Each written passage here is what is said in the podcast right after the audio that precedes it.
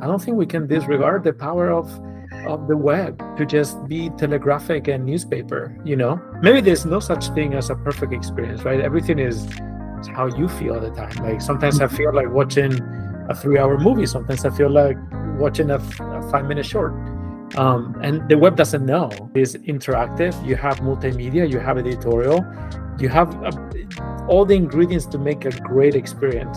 But uh, maybe the, what it fails to to understand is your context, right? Like mm-hmm. somebody goes like, "Oh, I want to see this calendar app." Oh my god! Now I have to scroll through all this like animations, right? Or you could be, "Oh, I want to see this calendar app." Whoa! Look at this! I totally get the product now. This is what they're trying to do, and this website just communicated it perfectly.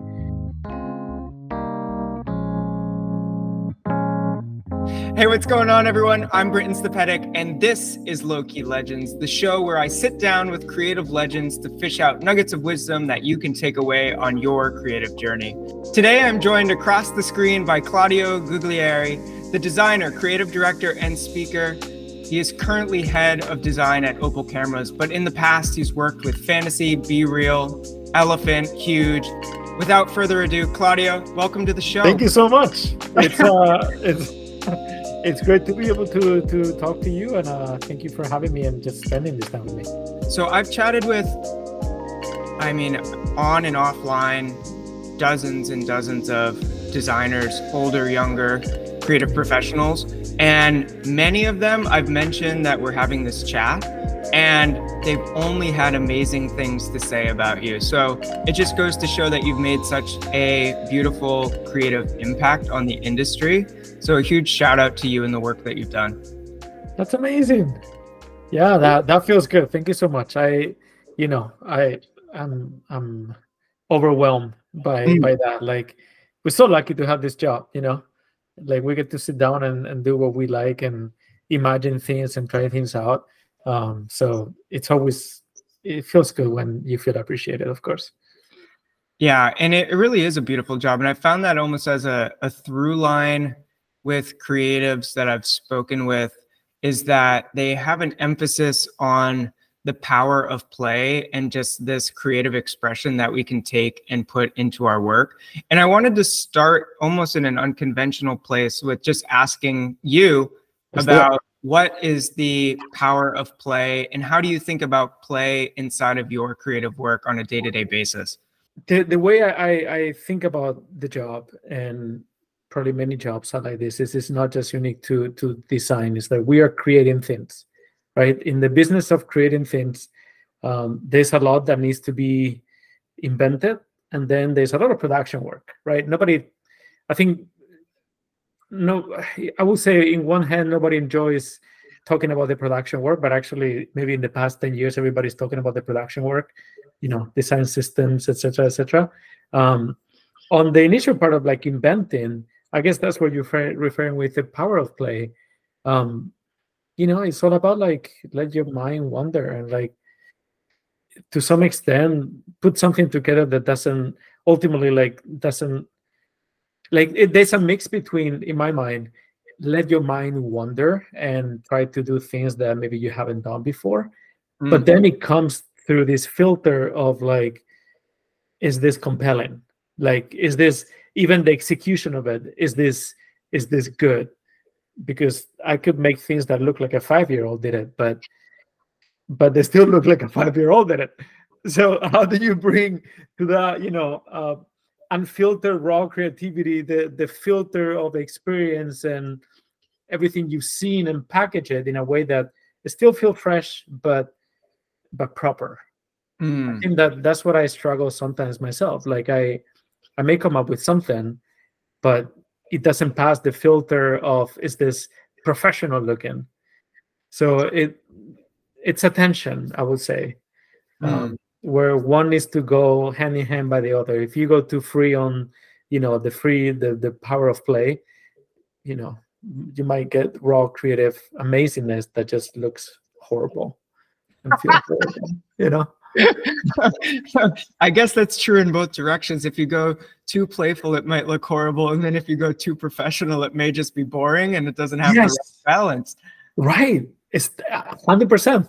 Sometimes mm-hmm. if you go, sometimes it's easy to go like all professional, as you said, but then, and then you you know you take a step back and it's like, well, is this is this really the brand?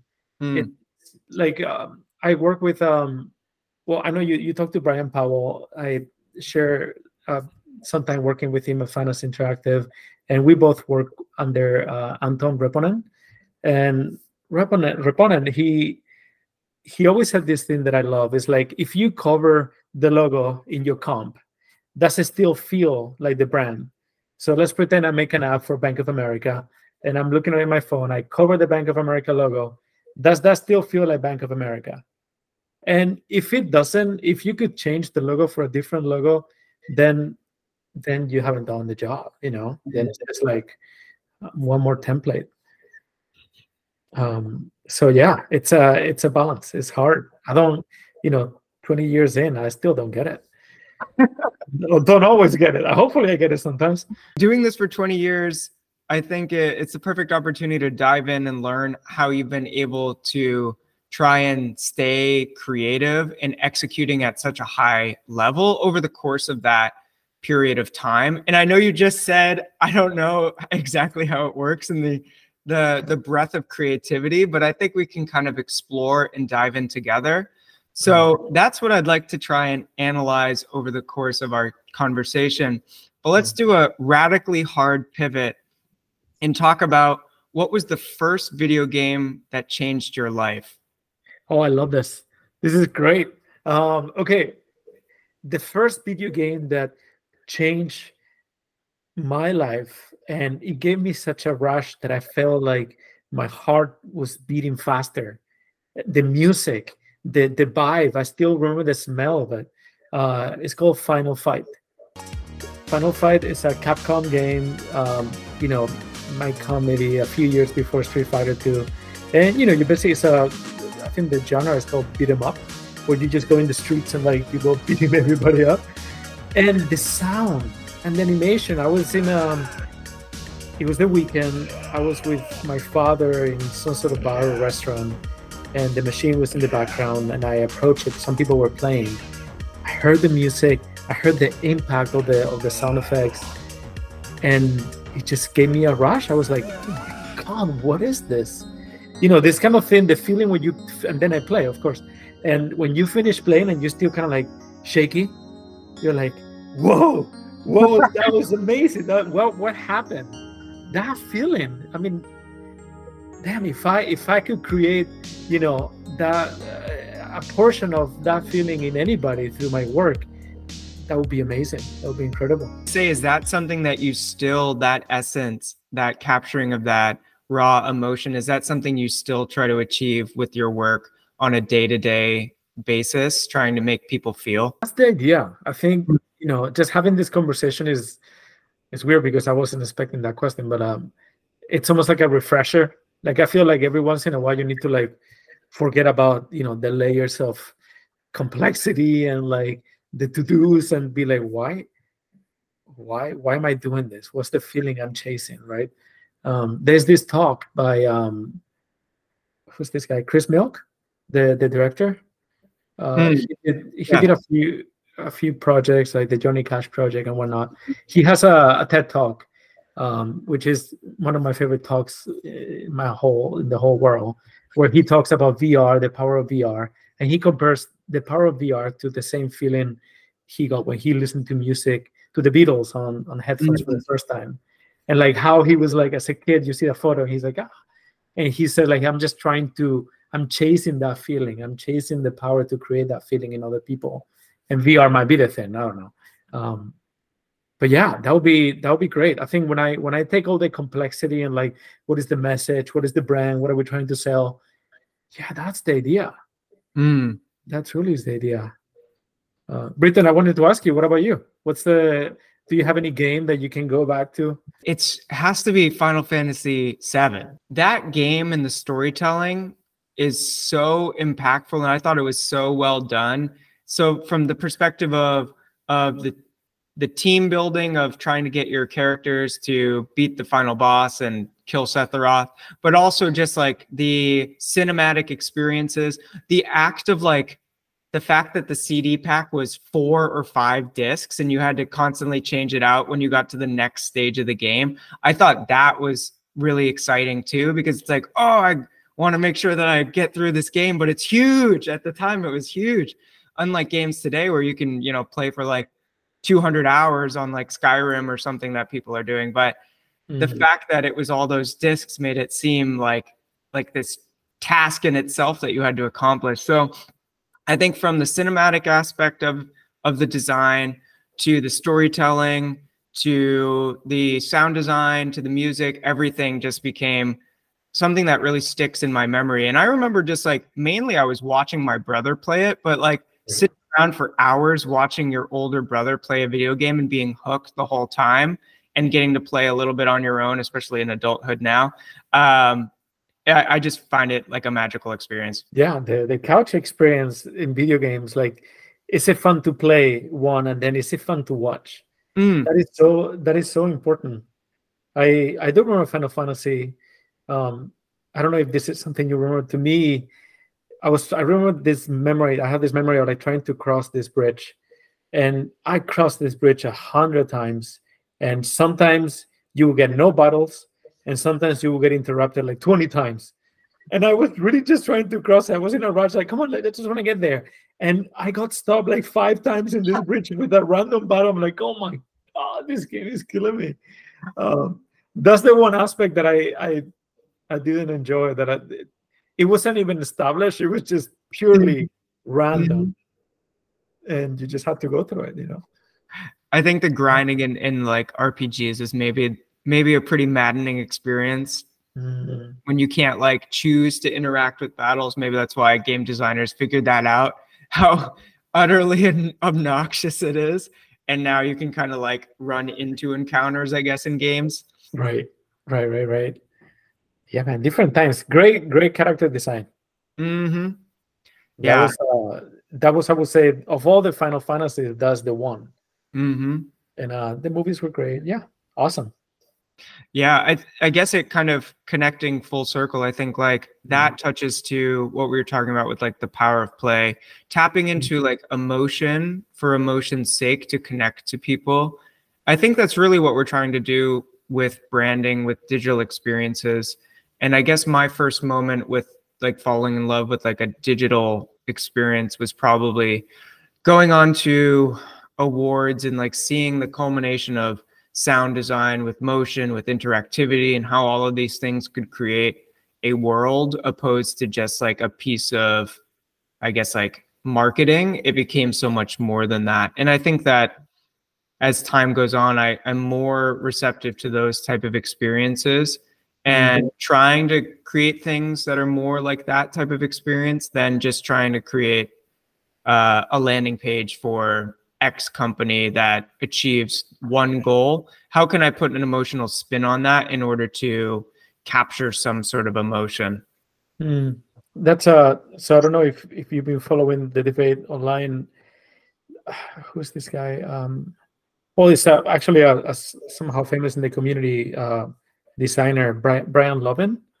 Hmm. Uh, he he was mentioning um, on the release of this calendar app called Amie, right? He's like, his point was like, I don't know why these landing pages are like so convoluted and they have like so many things, and I would rather have a simple, you know, get the point across kind of kind of page.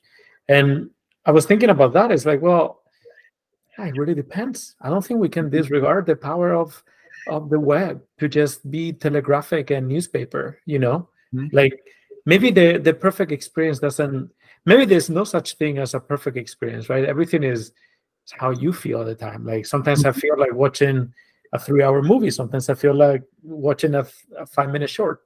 Um, and the web doesn't know. Mm-hmm. but um, yeah it's as you said is interactive. You have multimedia you have editorial you have a, all the ingredients to make a great experience. But uh, maybe what it falls to what it fails to to understand is your context right? Like mm-hmm. somebody goes like oh i want to see this calendar app. Oh my god now i have to scroll through all this like animations right? Or you could be oh i want to see this calendar app. Whoa look at this. I totally get the product now. This is what they're trying to do. And this website just communicated it perfectly. Um, i don't know i don't know the answer but i, I feel like this you always have to make an assumption right? Like what kind of experience do i do i think is right for this product? Um, maybe we should ask it's like you want to watch a video?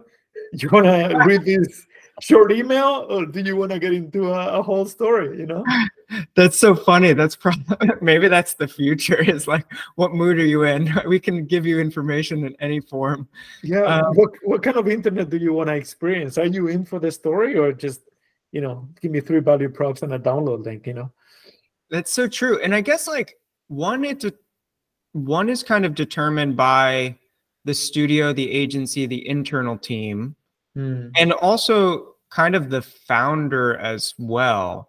So, I mean, a founder or a marketing team will come to an agency or a freelancer, insert group here, mm. and you're kind of working in tandem as a culmination, as a partnership to create something that you believe is the best product experience brand for the audience. So, I mean, it, it may be even determined by the audience. If the audience is all like get shit done people who are trying to optimize time, maybe the site experience should be like a simple landing page with kind of like a more editorial or content driven uh, style. And then if it's for a different audience or a different founder, they may want to kind of communicate in a different way. I think that's where like these things can kind of cross into different paths. I think like there's no right or wrong answer. It really is is like what do you think is cool? And then also what do you think is effective? And is there a balance between the two? Yeah i i'm in the process arduous process of um, redoing my portfolio now. Mm. and which is i think everybody can relate to. And uh and i'm i'm going through that mental journey. Well first of all like i haven't updated my portfolio in like a year. And like I did it in ReadyMag, which is a great platform. I've been using it for like seven years, but now I was like, I just wanted to try new things. So it's almost an excuse for me to also learn more Framer. Mm-hmm. Um, and yeah, like the the mental journey I go through every night when I go into into it, I'm like, what am I doing here? Who is this for? Is this for me? Uh, yeah. Is this for people to you know to like see the work and enjoy it, or is it for recruiters? Am I looking for a job? Is that why am I doing it? You know, it's not the case. But uh, I'm landing in in like I think it's just for me.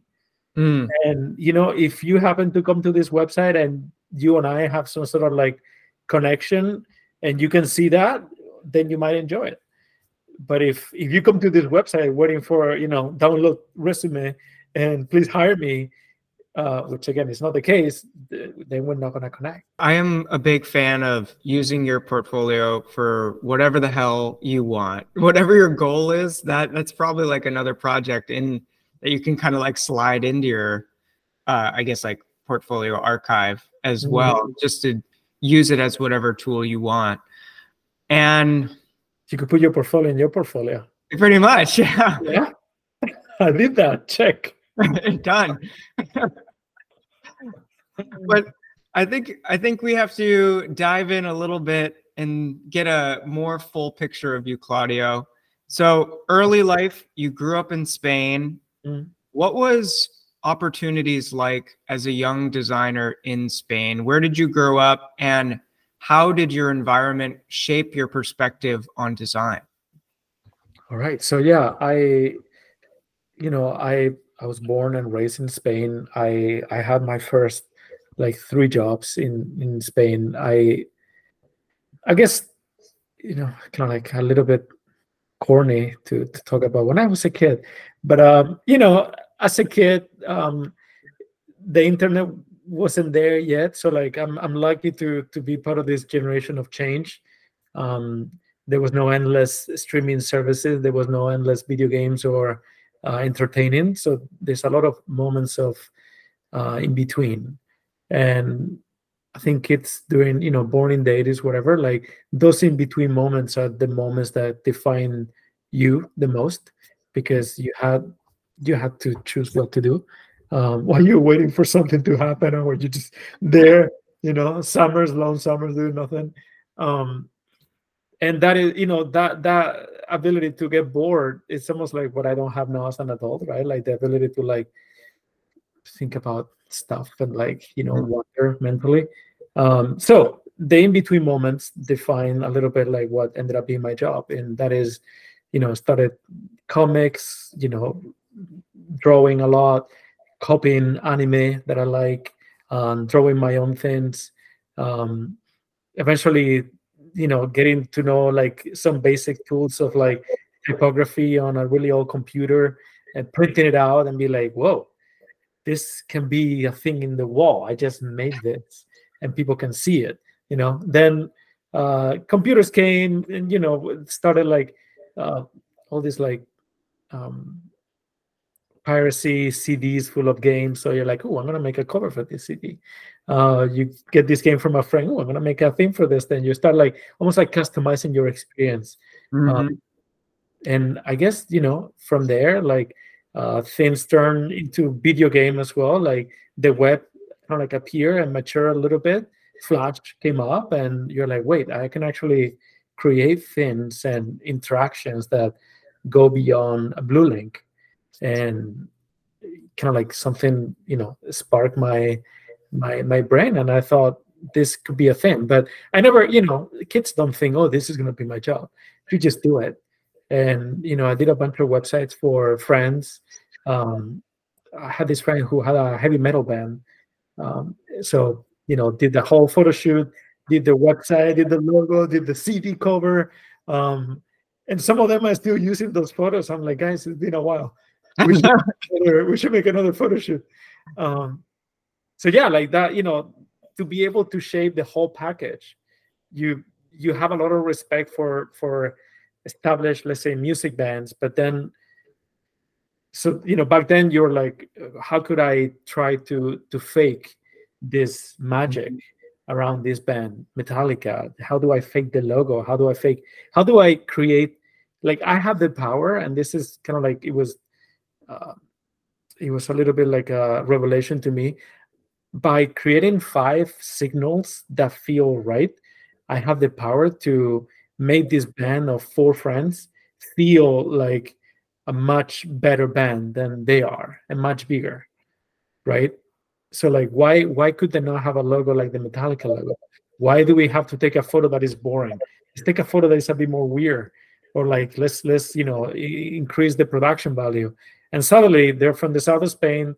They're not great but damn that's a that's a pretty cool fucking cover you know maybe they're they're looking bigger than they are. Isn't that the goal of design at the end of the day? Like we just you know someone can make a living making i don't know sd cards but like if you build the right universe around it suddenly it's like oh my god i need one of this.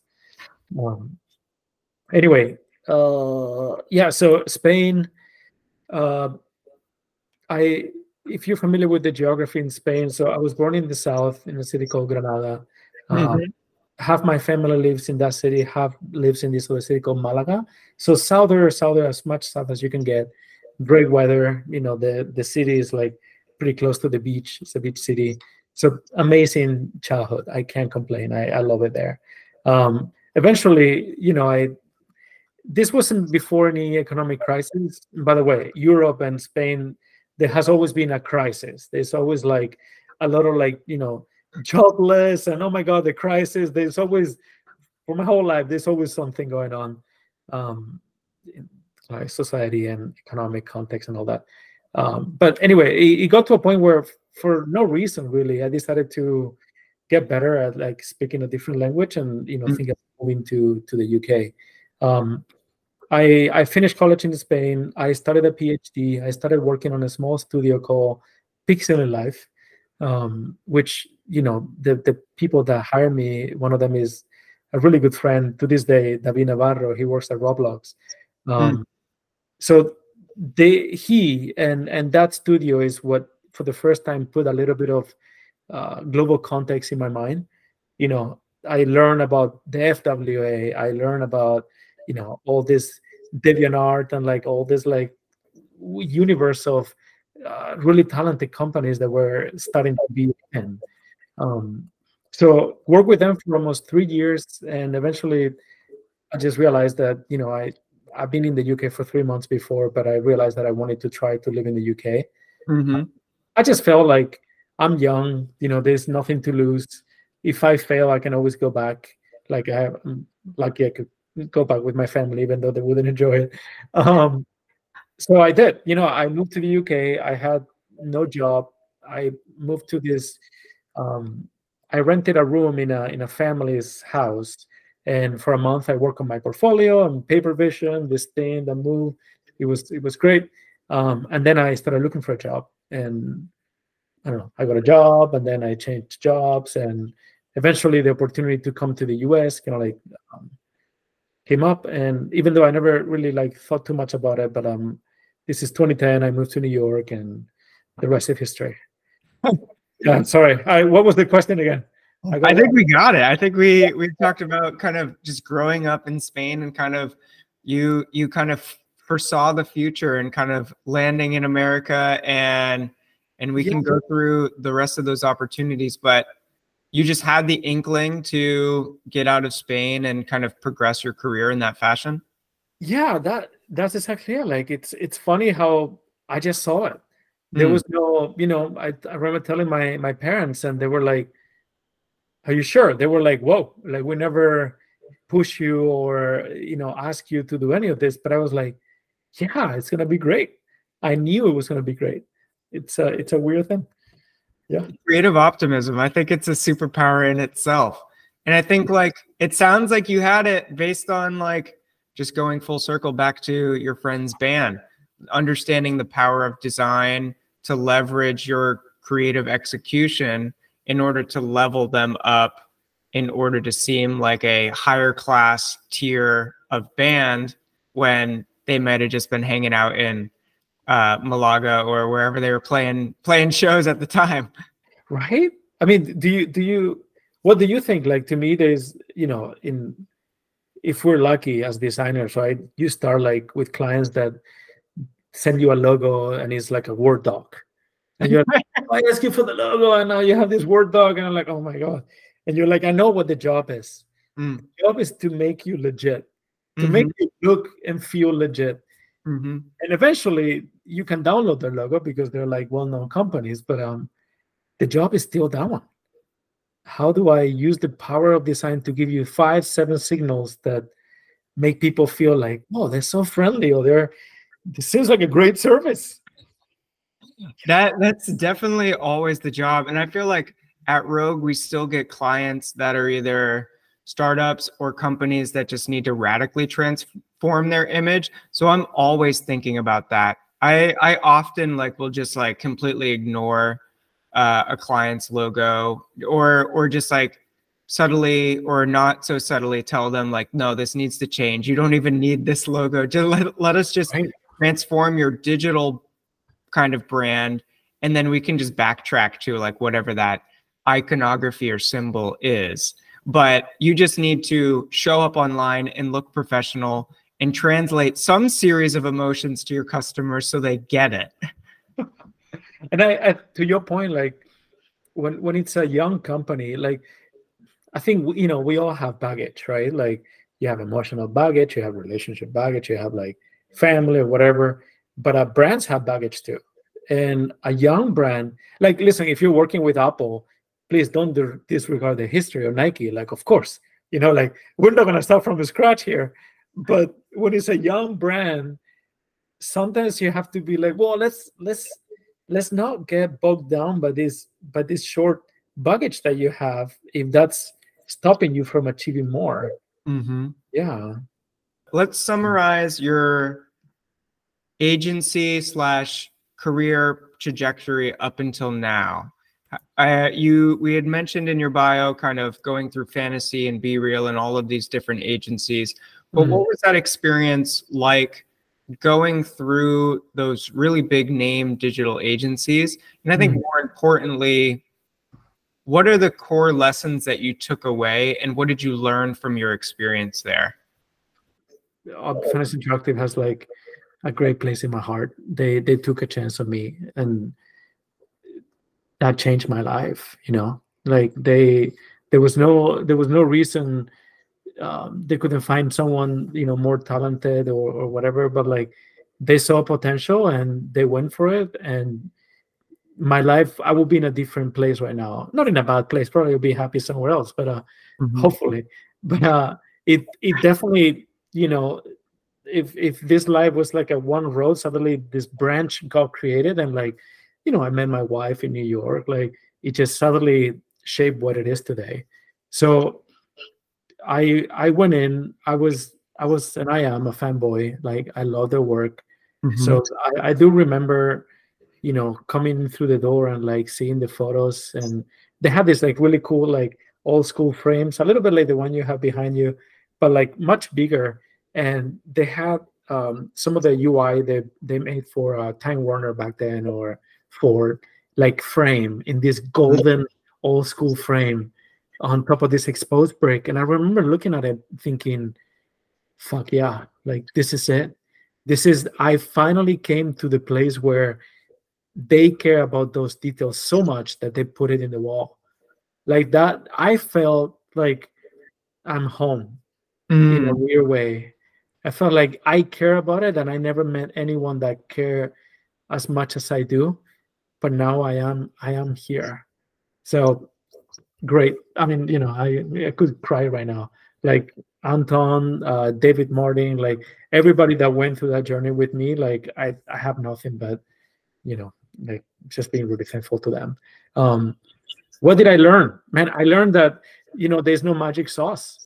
Like, well, I was going to ask you what your secret sauce was so that I could be a better designer, but no, like, well, you know, I years before I was like copying their their icons and being like, look at the detail, you know, like I was like micro analyzing iconography, glowy parts of the buttons, and when I joined, I was like, oh shit, now it's on me. Like I I've been I've been a fan. Now it's up to me to like make sure this this goes forward and like that signature is still there, but also is my signature now. So I, I do remember feeling a little bit like I guess I'm gonna you know fake it a little bit until you make sense of like I'm gonna continue doing what I'm doing. But um, you know, the critique that I'm getting now, I'm like, you know, I went from like a place where I might be, I maybe I was like really good to a place where everybody was really good, and now I had to level up. Um, mm-hmm. Um, so you know, just humbleness and like that that responsibility and like honestly just doing my best, and sometimes also just tapping into your inner child, right? Like that's what got you there. So tons of conversations with with with Anton were like, you know, what is like you're looking at a project and you know already the layers of of course that has to be there of course that has to be there but what is the one thing that is like unnecessary but kind of like you know the signature mm. i i found that at Fantasy Interactive at fi i had to like find that thing and i was like encouraged to find the thing and when we found it together it was like you know you see all these designers gathering around like whoa that's so cool you know and I'll tell you just to to bring this down. I'll tell you an example, really really stupid, like a simple arrow, right? So you think of an arrow like oh, two diagonal sticks. Everybody just does that one arrow. At FI, we used to do this arrow that had like um, I'm gonna draw in this case. So you had this, this. So you had the the middle point slightly off to the right. So it made it feel it made it feel like this is a completely unnecessary craft detail that if you spend time doing this that means if you put the amount of care in these small details you could almost like you know assume the rest of the experience is going to be fucking amazing mm. so it sometimes it came down to stupid details like that but sometimes it was like a nice interaction or like you know anton i remember did this kind of like book uh, interaction and animation and css for a google project and when that page flipped you know we were all like oh my god look at the reflection how did this is amazing you know like you just it's just pure joy because you found the thing um It, well, I mean, like I think that's a really key thing. I mean, sweating the small stuff, making sure that the small details are as important as the big details just mm-hmm. shows that you care. There's a craft involved, that the attention to detail and the love that's translated through that process. If you love the work that you're doing this much, that you put that time in, it's absolutely going to show to someone else on the other side of the screen or the physical book or whatever the product, digital product brand is. It's just going to resonate that much more. Right, right, right, right. So so probably that, that was the lesson there i think you know my journey at fi went from from that new york moment to like working with a bunch of different talented people that i really admire and finally you know having like enough way to, attract that talent right so like working with brian powell like i, I love his work way before i i met him but and being able to now be in the same location and like you know just just exchanging ideas or whatever that's just like incredible um all right, so that was it. Then I, I did a couple of years at no, yeah, a couple of years maybe at B-Reel. B-Reel is also some of the Swedish company. Um, I worked with them briefly for a freelance project in New York, and then I joined them. Um, and you know, this is a time where, to me, I felt like I felt like the journey at a file like was kind of like getting to to a loopy place, like a bit repetitive and mm. I hmm. felt like I don't know. I, I I work in Sweden for a couple of months and in New York. Like I nothing nothing wrong with the company on itself. It just felt like I reached a point where I somehow stopped learning in, in some mm ways. Yeah. So B-Reel in comparison um, had a much more advertising approach to projects. So it wasn't so much about like the craft of the UI, even though you know individually they had that quality, of course. Um, but it was more like the integration between interactive film and um, they had another branch that I'm forgetting on content. Um, so that felt pretty good. You know, it felt a little bit like definitely faster pace, mm. um, mm. less less kind of like iconic project, but at the same time learning more like how to work with a shooting, you know, a production crew and a director and going in location and like even having to do UI for film that that all started at at B-Reel and that kind of project we didn't have it at fi so as much as individually again people would love to have had that project companies didn't go to fi for those projects. Mm-hmm. um, so yeah it was you know it was a, slightly different beast but i i learned that you could apply all that care for the craft in in suddenly a different context. And you know sometimes it's not so much about the button. It's more about like what is the overarching concept of this video of this like action? And then ui comes and complements it but it's still it's not the hero. So i mm-hmm. think maturity wise like i went through a journey where i care about that one thing a lot and then i grew into other areas of the industry by just by going to B-Reel um so that probably was the thing there. Great people. As i had a lot of it was it was kind of fun that i had there. Um it was a much bigger company. They had different offices. They always have like you always you had this cast of directors so like the flavor of each of them was different working with them was different. You know getting into a into a shoot with a hundred people and you're like you're raising your hand i'm sorry we need to we need to take that shot again because i didn't see that quite right. And everybody's like okay well reset you know suddenly you're like yeah that's the job. I feel bad about this. Um but yeah that was that was B-Reel. Then you know, I came back to FI, but I came back to FI um, to to San Francisco, mm. uh, and my role there was kind of like more like head in the office uh, in terms of design. I had a peer, Simone, uh, and then he left uh, shortly after. And to me, that was you know, if I learn about the craft, I learn about um, like the production value and like film and things that I didn't have access to before. When I came back to FI, like the whole industry has shifted a little bit towards product. And at that point, agencies were more like, you know, we don't only make, we don't only do Chrome experiments. Now we do mobile apps and mm-hmm. platforms and like portals or whatever. And I feel like FI was really well positioned, especially in San Francisco, to to be that company.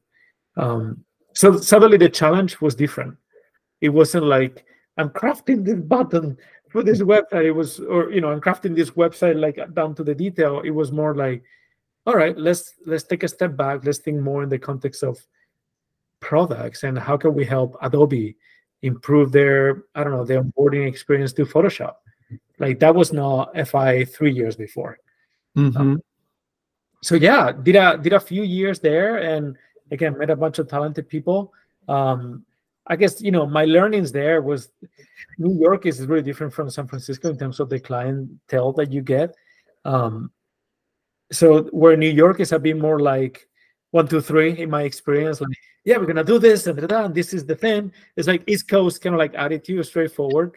Uh, San Francisco came with the nuances of, um, you know, hmm, we should look at this again. And you're like, yeah, but what do you mean by that? Um, you know, like I, I have meetings when I first, I think it was Google or somebody, and the feedback they were giving me was like, I don't get it. I'm like, I understand the words, but I still don't know what you're asking me to do. Why? Why is this so nuanced? like coming from a context where it's like yes or no, you know. yeah. Um, uh, do you do you find that yourself, like for your clients? our clients are kind of like all over the place. So, um, New York clients are definitely more straightforward. I think the kind of tech clients that we have in California are either sort of like they're very like we know what kind of things we need like we need to hit these goals. So like they're either kind of like very straightforward and like goal driven or they're more of like focused on the feeling and we definitely are more leaning towards that. I know that there's tangible goals that we need to hit but i really want to make people feel something and like have an experience and maybe slow down. So it tends to be that i like those people but i like the new york people where they're just like let's make this shit happen. Let's do it. And i want it to be dope. Like we get a lot of those type of people that let's be dope. I I had this uh I'm not gonna say the name, but um I worked with this founder like years ago and and a couple of years ago as well again, where it we have like a, a, a mutual respect kind of relationship and it comes with like really little hand holding Hmm. to a point where I'm the one finishing the project because if it was up to the other party, the project will never finish. yeah and I'm just like, hey, I'm just, you know, I thought it would be cool to to try this out, and I'm working on this like onboarding thing, and oh yeah, that's cool, yeah, that's great, and I'm like, sure, so okay, so that, and then the next week, I thought about this, and eventually I'm like, well, I guess I'll send you an invoice, and if there's something else, just let me know. But I, I always feel like I could just keep working on this thing forever. It's not telling me anything. So those funny. are the weirdest experiences i mean they're good but they're also like are we done do yeah are you happy like it isn't that funny too like we want people to be happy. Like are you satisfied? If you're satisfied it's gonna make me happy. Um but eventually you know you cannot overthink it too much right? So you're Mhm. like I, I think you're happy. So let's just like you just you want to tap into your state of play instead of in the state of like um anxiety and like result driven but of course if you're running your own show like you are you know you probably need some deadlines right Yeah, having the tangible deadlines well where I've, I've come into this where like Mm. things will slowly start to creep and then they'll Right.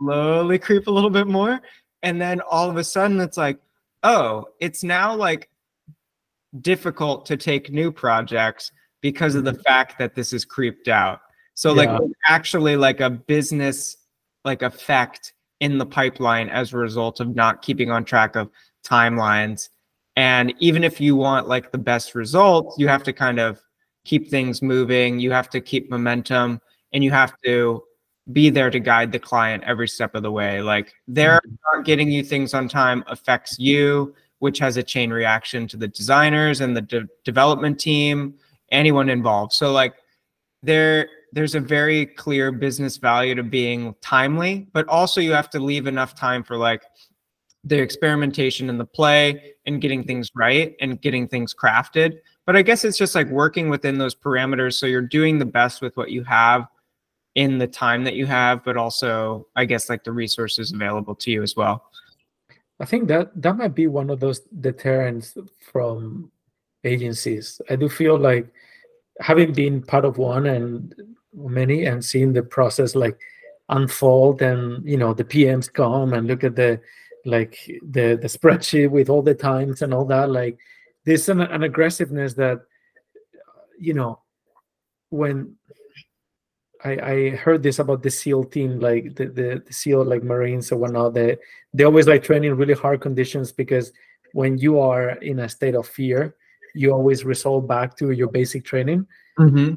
I do feel like agencies when you know all this this time kind of like constraints come into play, you always default back to like, okay, what is the package? You know, what what do we know how to do? We're gonna give them this comes, this comes, and and, and then that's it.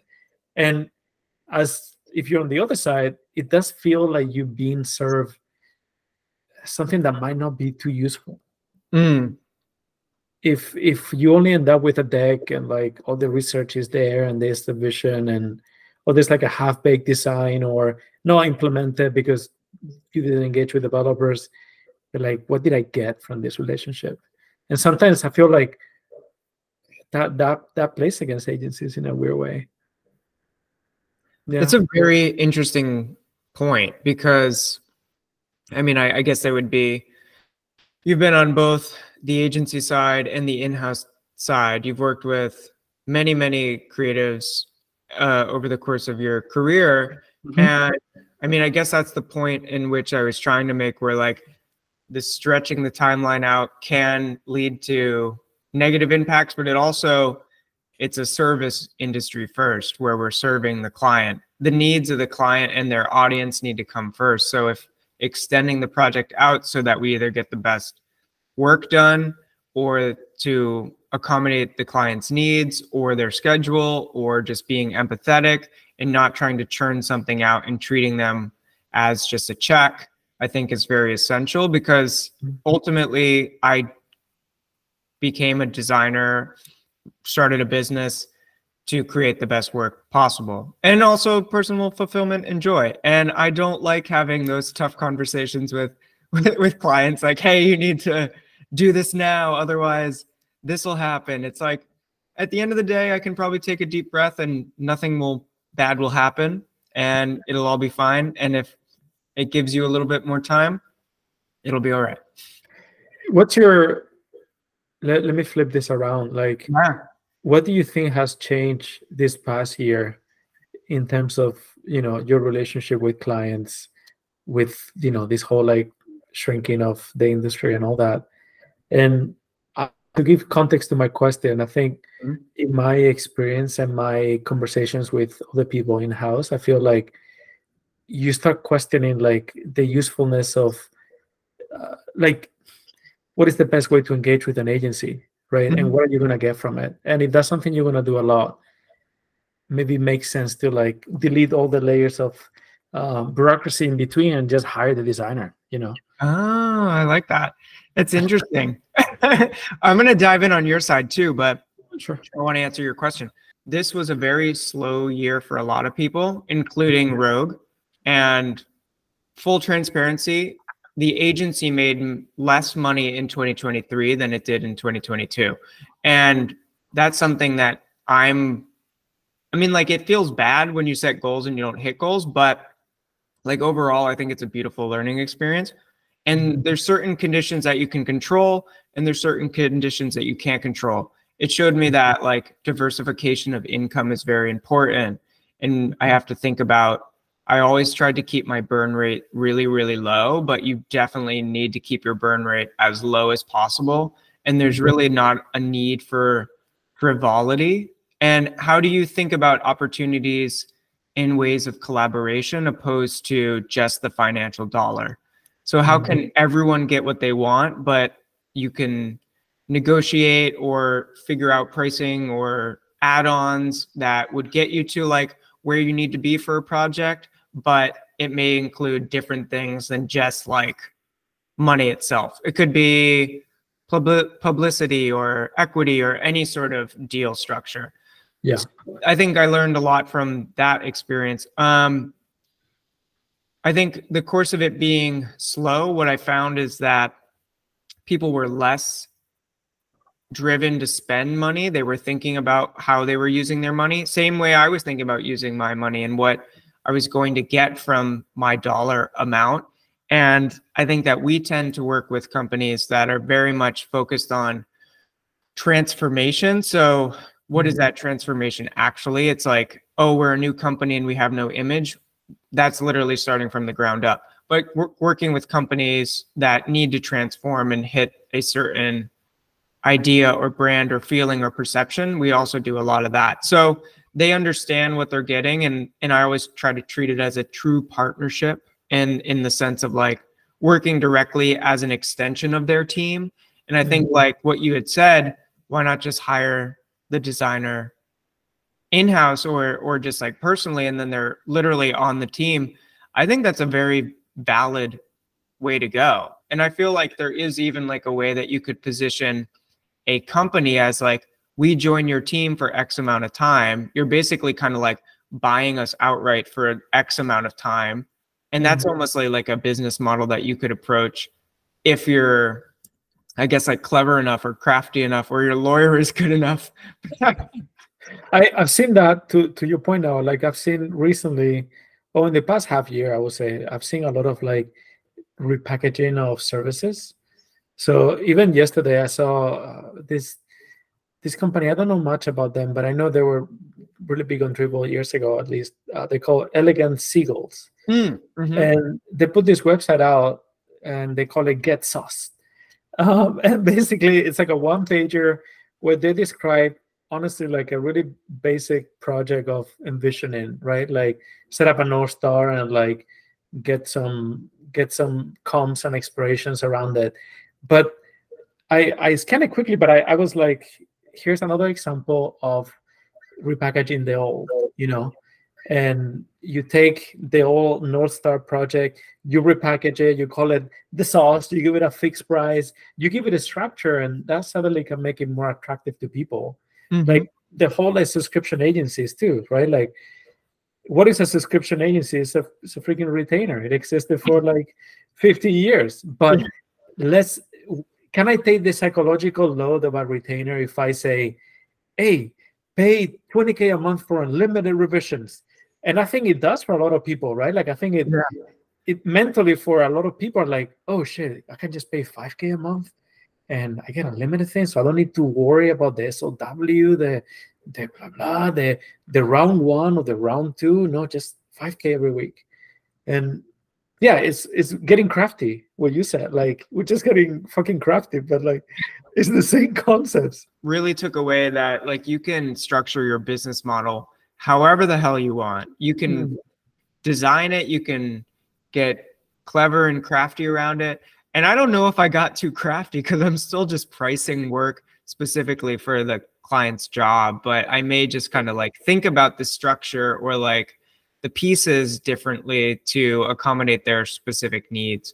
Mm-hmm. And I mm-hmm. mean, like there, there's so many agencies doing the retainer, but like a subscription model. And maybe subscription is the future, but there is something nice about like I'm paying this much for it and I know it's exactly that price and mm-hmm. you're going to do this for me and we're going to work together and it's going to be great. I like there's something about that too that I think appeals to like a certain group of people. Yeah, yeah. Uh, you never know how long something's going to take. Right. Like, are you? That's a really good point. Like, by going into the subscription thing, I'm not gonna slip yet one month into this, and maybe that's not what I was hoping for. I mean, you know, there's a lot of like debate around that. Like, if you abuse it, it becomes a scam because it's not mm-hmm. scalable. Mm-hmm. Um, and I think a few people apparently have done it. I never used those services, but um, yeah, it's just different ways to repackage the thing. But I think they all they all answer to where we are right now in the industry, and that is, uh, as you said, like people are spending less. So we're just designers are getting a bunch of like design courses out. Everybody's a teacher. Um, agencies are going into crazy ways to market themselves. It's, it's a crazy time. It is a crazy time, and I'm curious your thoughts on on that. And maybe we have to go back a little bit to your answer of Mm. if you're seeing from the perspective as head of design at Opal Cameras and you need to hire, are you specifically reaching out to designers? Do you work with agencies or do you like the freelancer kind of like young guns or or maybe it doesn't need to be young, but just like the hotshot freelancers and you just need extra hands on deck to accomplish something? What has been your approach and how do you think about hiring people? Because I'm sure there's a lot of freelancers out there that kind of want to know the perspective of hiring managers or heads of design and Sure. things that they can take away. So I think as a as a caveat, I would say, you know, you can be. I think head of design is a title that has become like um, a bit of a catch-all. So if you are head of design at, uh, I don't know, Herman Miller, or you know, or like established company for the last hundred years, and that's the title. Maybe your your org is like 300 people. I don't know. Um, you could be head of design at a startup, or you could be head of design of a specific department in a bigger company. So it's really confusing. So maybe I'll I'll forget about the title for a second and just talk Mhm. about Opal. Opal is is a startup and we are really small. We're like I'm not too sure the number is like 15 to 20 people. Hmm. 15 to 20 people working on hardware is extremely rare. Like that's what that's the number of people you have on uh, like you know like this we're talking about Amie the get the, the calendar app like i think there are about that amount of people and it's just software. So hardware you have like electrical engineers you have you know uh, supply chain specialists you have um, industrial design um, and then add to that you have support you have you have um, uh, content and like social kind of like managing. Then you have design um, and then you have overhead you know like you have like the founders kind of doing everything. So we are really the smallest articulation of hardware that you could have in the industry. Um, so that really this is a bit of a long walk to say that the way i look for people and i hire for people is not so much right now about it's a mix of building a team but also responding to needs. So um, last year we hired Ugo, um, Ugo Alberg. He's he's a Swedish photographer, designer, 3D designer, and he his background is same as as mine and as yours, probably like doing websites. He graduated to product design and eventually he graduated to photography and 3D, and realized that he didn't enjoy all the, you know, all the the the taxing aspects of design so Mhm. much and when it comes with, to photography he truly loves it um, so when i was looking for someone i you know i was talking to people that are really talented product designers. They're really talented uh, icon designers. And in my head i'm like well i've done product i've done marketing. I don't have enough product work to just hire someone that can do this one thing. I don't have enough marketing work to just hire somebody that is just going to do that. Um, so I was intentionally looking for a hybrid, and and Ugo with 3D and photography, that is a lot of the work that we do, and you know that extends to 3D in product, 3D in marketing, and photography, product marketing and, and content. Um, so I was really looking for like a, the unicorn that will complement me, right? Like I do a little bit of 3D, but I'm not.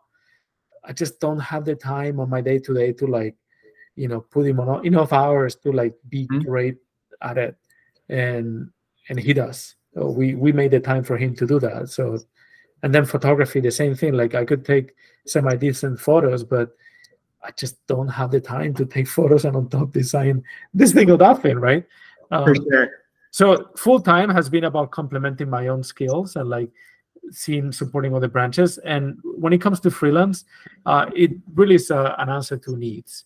So i work with uh, aristide freelance developer on the first website now we work with luciano Ingam- ingamana on this second website so i'm just you know working with people that will complement kind of like what we do in house uh, we work with holographic this is like a year ago Mm. uh, design studio in Croatia.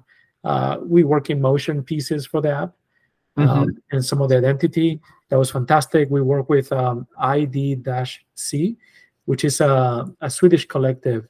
Um, I'll send you the link later if you want. Yeah. Uh, but uh, Nicholas, he's he worked on the brand originally, so the brand is something he did way before I came to Opal, and he's he's amazing. So every time we need any kind of a extension of the brand, it's like an easy person to go and say, well, "This is your child." You know, how will your child come to life in this other context? Um, so yeah, we we work with a bunch of people, but it, it truly is really surgical. It's like mm-hmm. we have this need. This is what I go for. Uh, like you know, abilities that I have, like I might not be the best web designer in the world, but uh, I can I can pull a few punches. So like I don't necessarily maybe I look for someone to complement me, like motion. Hey, help me envision this thing. But I we're not at a size where I can totally write myself off a project and be like, ah, just you do it. Show me next week. Um, not yet, not yet. Yeah. Well, I think the interesting thing inside of there is so like you're working with all these teams, you have these specific needs, and looking through the Opal lens is kind of like working on your product and marketing needs specifically. You've accomplished many different projects with many different folks, very targeted and strategic. You've worked in agencies and in-house how have you kind of refined your toolkit and your kind of personal ideology and thinking to be able to tackle any and all creative challenges that kind of come into your universe hmm. well before sorry i should say um, another person we work with i don't want him to get mad at me is uh crying um, I don't I don't know how to pronounce his last name, but uh, he's actually a really good designer. He worked at Framer, and he helped us with the very first like initial concepts and uh, for the Composer app. Um, sorry, crying. You're great.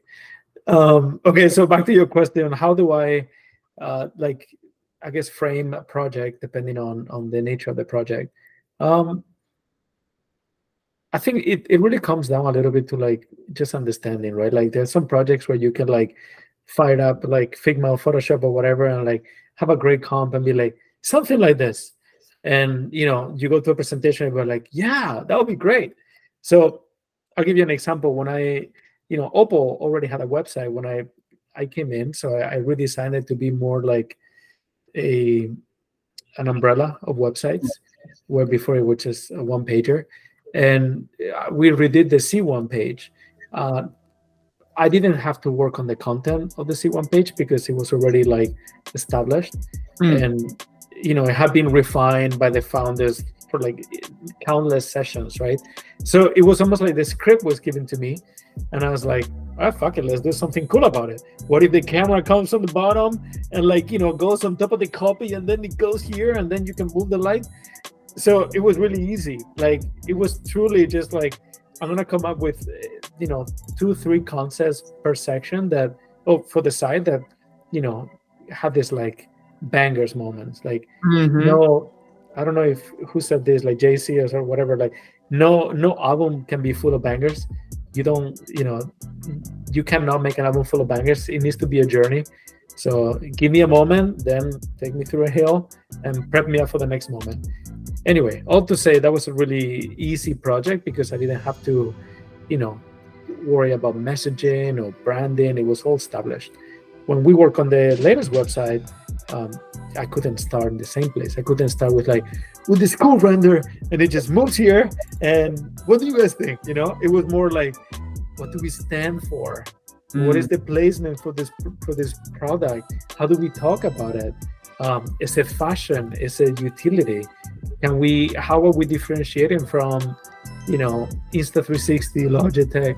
Anyway, all to say, like, uh, if the journey started in a different place. When it came to the app, uh, things that we're working right now is not always about is the comp looking good. No, it's more like okay, well, this is the the let's say the concept for this app. Um, this is what we believe in. This is the core uh, now, this is maybe an idealistic state of the app, and this is some basic like t-shirt sizing of how do we get there in a way that is, you know, we're not like stepping on our own foot. So I guess the, the journey of design doesn't always start with design, right? Mm-hmm. Um, so in my experience, it just you know it comes down to that. Like we're planning a photo shoot now. Um, where do I start? Like, is am I or Hugo? Are we starting with like let's look at locations, or are we thinking, well, what are we trying to do? Are we, mm. I don't know, are we like you know Bauhaus like video from the '60s, slightly weird, uh, utilitarian, like the the workers, the blue collar workers of art, or are we dystopian, ex machina, futuristic? Like you know, you try to find your yeah. place and then you go from there, right? I mean, you know all this. Um, so yeah, it's just having you have in your mind like this six or seven different projects, and you're like, this smells like this one. So let's let's just start with that foundation and see where it goes, right? The the piggybacking off of that, I think, is like, I'm. It sounds like when you came into Opal, you had an opportunity to kind of reshape some of the vision of the company. So starting with that landing page for the C1, which I have to shout out is what I think we're both filming on right now. Thank you so much for the the camera. I really appreciate it. Besides the product plug. so um, I'll show you my favorite feature. It's um it's called the loop, and I could just do that for like hours. so or you know you could try to uh um I'm I'm just messing with that right now live. So like if I press this loop and I'm I'm working on this big company. We have this all hands, 1,200 people are connected to the all hand. It's a 9 a.m. New York, so it's extremely early in the in the West Coast. I'm mm-hmm. half asleep. I could just set my thinking face, you know, and uh, that's me for the next hour. Maybe I wouldn't move that much, but uh, you get the point. Oh yeah, super diligent thinker, really into the conversation. But I guess there was a question in there before I got distracted. Sorry. Is uh, the the redefining and creating the vision of Opal because you had said like it's not Logitech, it's not uh, these other brands. What is the way that you're thinking about positioning Opal, and why is it that it is so much i'm just going to say quote unquote cooler than all of those other brands because i feel like there's a true brand at opal and that's specifically created and cultivated. So how have you been able to refine and hone that positioning and vision? So you know i, I would say it, it sounds great that that's how you feel and that's the perception. Uh, when you are inside inside it like it's sometimes hard to see the the forest i guess. Um, you know everything that opal is is because the two founders they have a solid vision. So stefan Veeraj they started this company from from nothing right? They they identify a need and the need was like when in the middle of the pandemic everybody's using their webcam and uh, the webcams are really underserved. Um, they have been really underserved as a market until this point right? Mm-hmm. um, so they saw the opportunity and you know when looking at the Logitechs and the other incumbents. At that point specifically, things have changed now.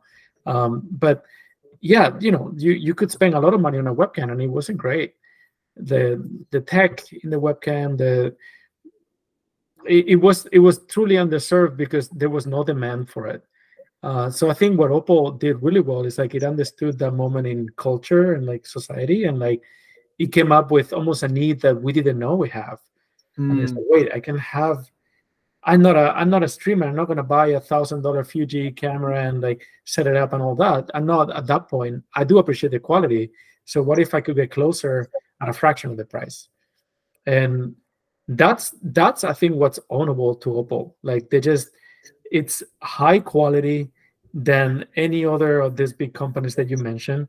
Um, sometimes a little bit more pricey. So you could buy a you know Logitech Brio for like 140 bucks or this has slower uh, a lower model for like 60 bucks i think. Um, but it's not the same type of quality like the the, the camera doesn't work as well. Um, so okay i'm going back to your question. Um, so i guess that that's the foundation.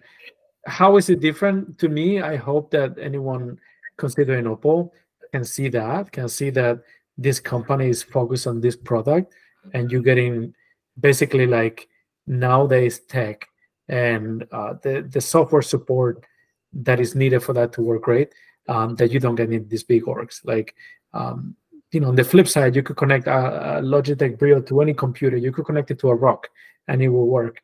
Where the C1 works better with uh, with Mac because that's the the app that we have.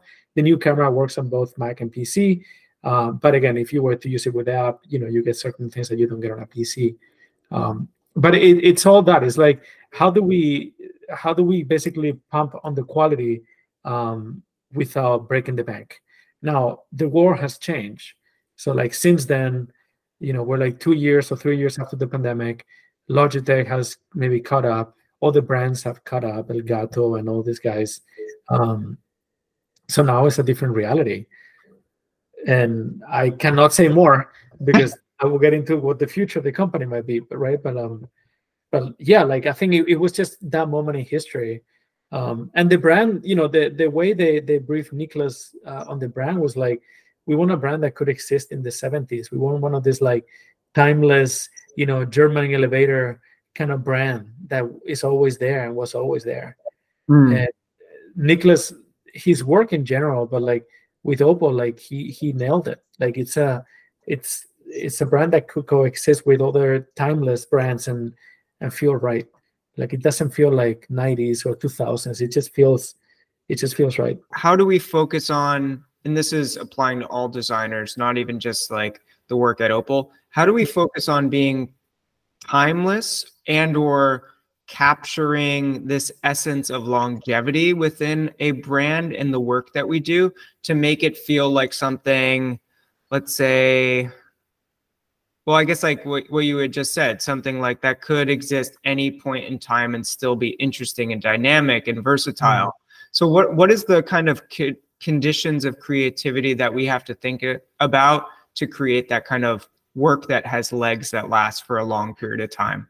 Yeah i well it really depends if that's what you're trying to achieve. I don't think it's the goal of branding to always be like timeless you know? Yeah. Like sometimes it's just to be current. And sometimes it's to be retro and sometimes it's to be something else. Like i don't think every company should aim for like could be placed in between apple and ibm and still be like yeah.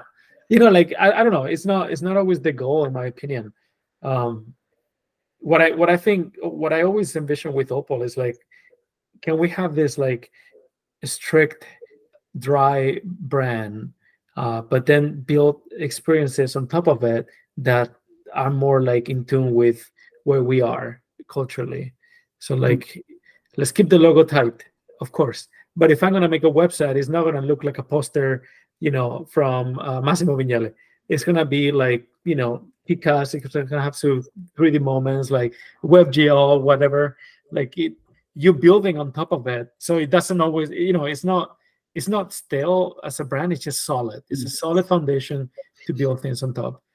Now, to answer your question, like how do we how do we get to that point? I mean, that's kind of like the million dollar question, right? I don't know. I mean, you know, like uh, like what is this? Saul Bass, I think. No, who's this famous designer who did the NSNBC logo and the Next logo? Oh gosh, I should uh, know. Paul Rand. Jesus Christ. Oh yeah, yeah, yeah. Okay. Like Paul Rand, I think some. I saw this interview. They were asking him like, "How do you make this timeless?" And he's like, "I don't know. I just do things that I like." And they're like. How did you know this was the right thing? It's like I don't. He says something I love. Is like there's no right or wrong. Like if you get used to see it, then it becomes right. Like of course it's right because you're used to see it. You know. Uh, okay. Yeah, I know it's it's tricky. Yeah. And arguably, a lot of his logos look similar, but it doesn't matter. That's why you went for him, I guess, right? Like he has a certain style. Like there's no, you know, there's no, you cannot scratch this mountain to find some sort of like foundational stone that says you did it right. You know there, there's no right or wrong. You just you do something and if you're lucky enough people say it enough and be like it's perfect. Yeah. There, there really is no secret sauce. You said it earlier and i guess it's true isn't that weird like i think we all as anybody learning anything right we all looking for like the the absolute truth mm-hmm. and I think it's it's weird in your life when you get to like, oh, there's no absolute truth. It's we're just making things. We're just making things. I think the thing that I yeah. really resonated with in what you had just said was I maybe you were putting uh, words in Paul Rand's mouth, but he was making something that was cool or or personal to him, or is making work that that resonated with him. And I think that is the essential thing that we have to do first. We have to make things that, if we're super excited about, it should probably translate with receptivity in the world because as creative people, we have an eye for certain things. Right. If, if we can also tap into culture that's like very much piggybacking on our work and pushing it forward. But then I think the other thing is like, I guess we don't know until it's out in the world because we may have to adapt, we may have to change and pivot. And it, it really is, I guess, the other part of the job is like putting it out and seeing what happens. Mm-hmm. And that's the thing that I always even though I do this, you know, day in, day out, it's like that's the part that I kind of forget. I'm like so focused on the craft. It's like, mm. let's see what happens when we put it out into the world and get that feedback loop and and see if we need to do anything else.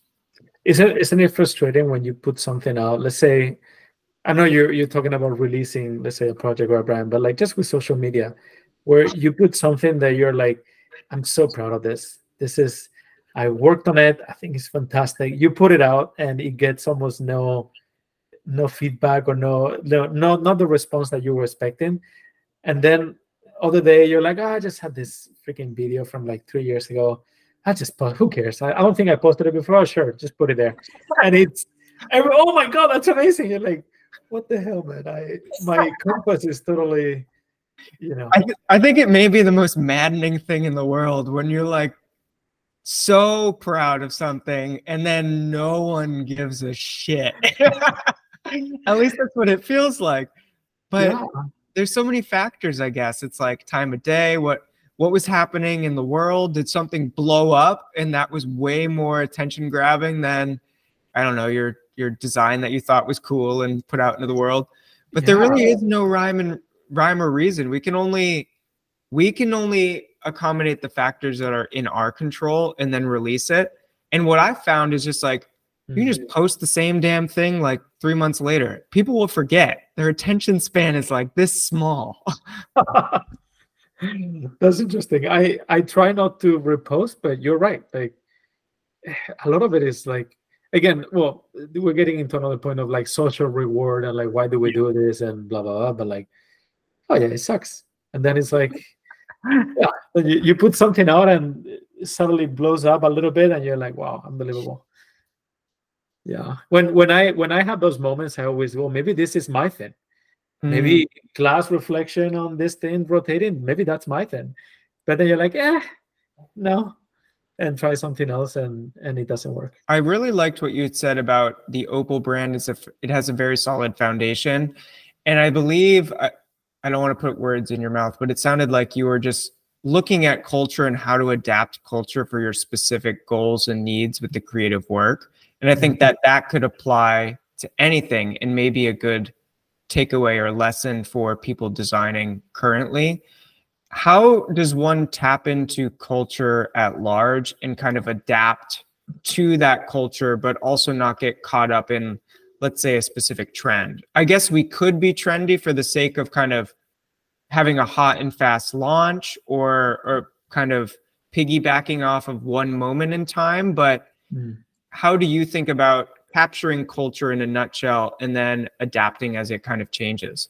I think we'll have to like you know maybe define culture a bit more like when we say we we're capturing culture it's like we're like capturing the zeitgeist like we're mm. uh, we're somehow like it, it, feels like the, the the next right thing you know how how sometimes if you if you overthink it if you kind of like get too much into your own like spiral you put something out and suddenly people are like wait what you know it doesn't have any relation to anything and sometimes the work just feels like the natural next step and mm-hmm. it's the right time and the right moment um i don't I don't really know. I don't really have an answer. I think there's a lot of, you know, I, I digest culture in in many ways. The honest truth is like I'm not I'm not partying in you know in Brick Lane in London. You're not gonna find me like like I'm not gonna be like clubbing in in in LA or like I'm not I'm not experiencing culture as as I had in the past. Um, now my culture is digested, is somehow processed by my own experience and you know the window of internet, I guess. Um, mm-hmm.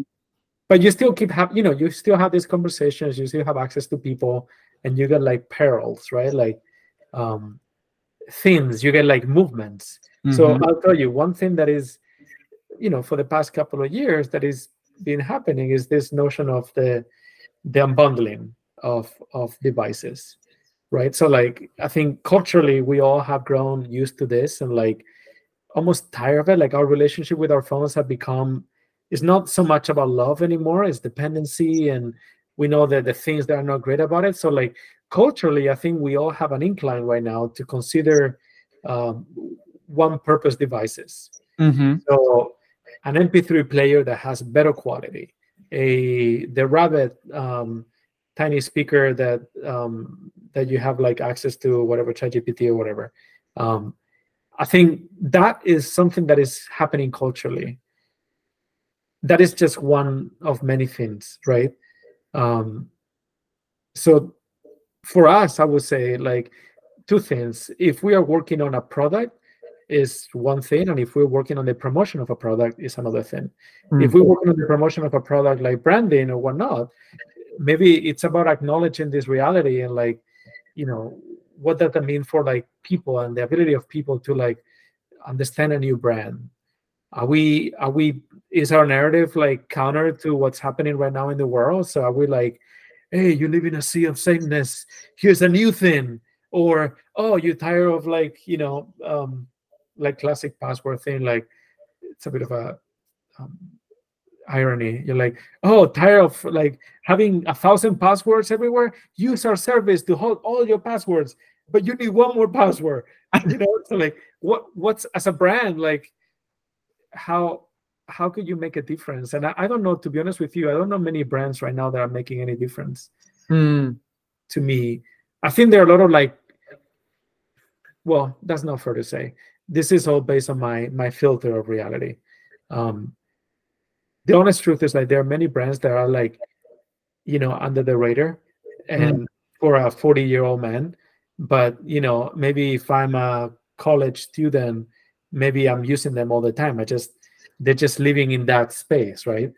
Yeah. Um, so yeah, I mean, I can identify like macro trends. I see them in my experience, and when it comes to like um, to to to the existence of a product when it comes to like you know promoting a product it's it's a whole different thing it's uh, i think it's there's a lot of like i think there's a lot of formulas that work these days um, so i'll give you an example um, a few years ago uh, a huge we pitched levi's.com and we lost the pitch and instrument did it and they did a fantastic job on the website our pitch for Le- on, on Levi's was way too advanced for the time. That's the honest truth. Like I was excited, but they couldn't see it. It wasn't like it wasn't. It was five steps ahead of them instead of one step.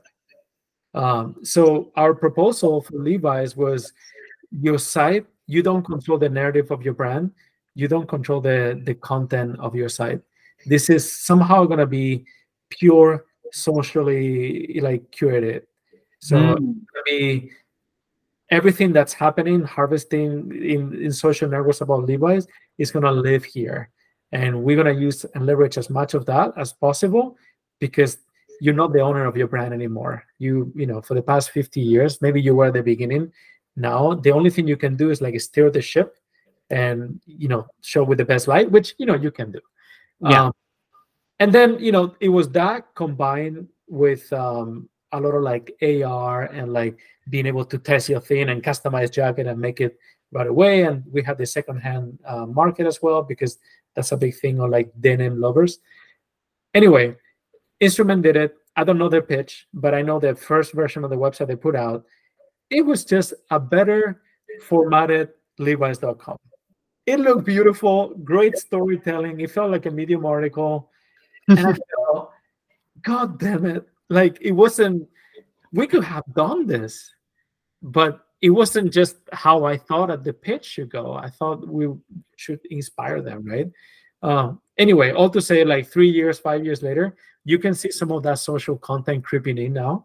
So they have like this thing that is always like playing videos of reviews or whatnot. So like it's happening. It was just not the right time. So Mm. culture, as in promoting a brand, um, our I think our our head was in the right place, but culturally we maybe were way too uh, you know ahead of our time. Mm. For them to even acknowledge this was right for their brand, you know. Yeah. so it's hard. Like sometimes you you know when i go on a pitch like thinking you know i'm offering you something that could have been done five years ago but you know maybe i don't know. Exactly yeah.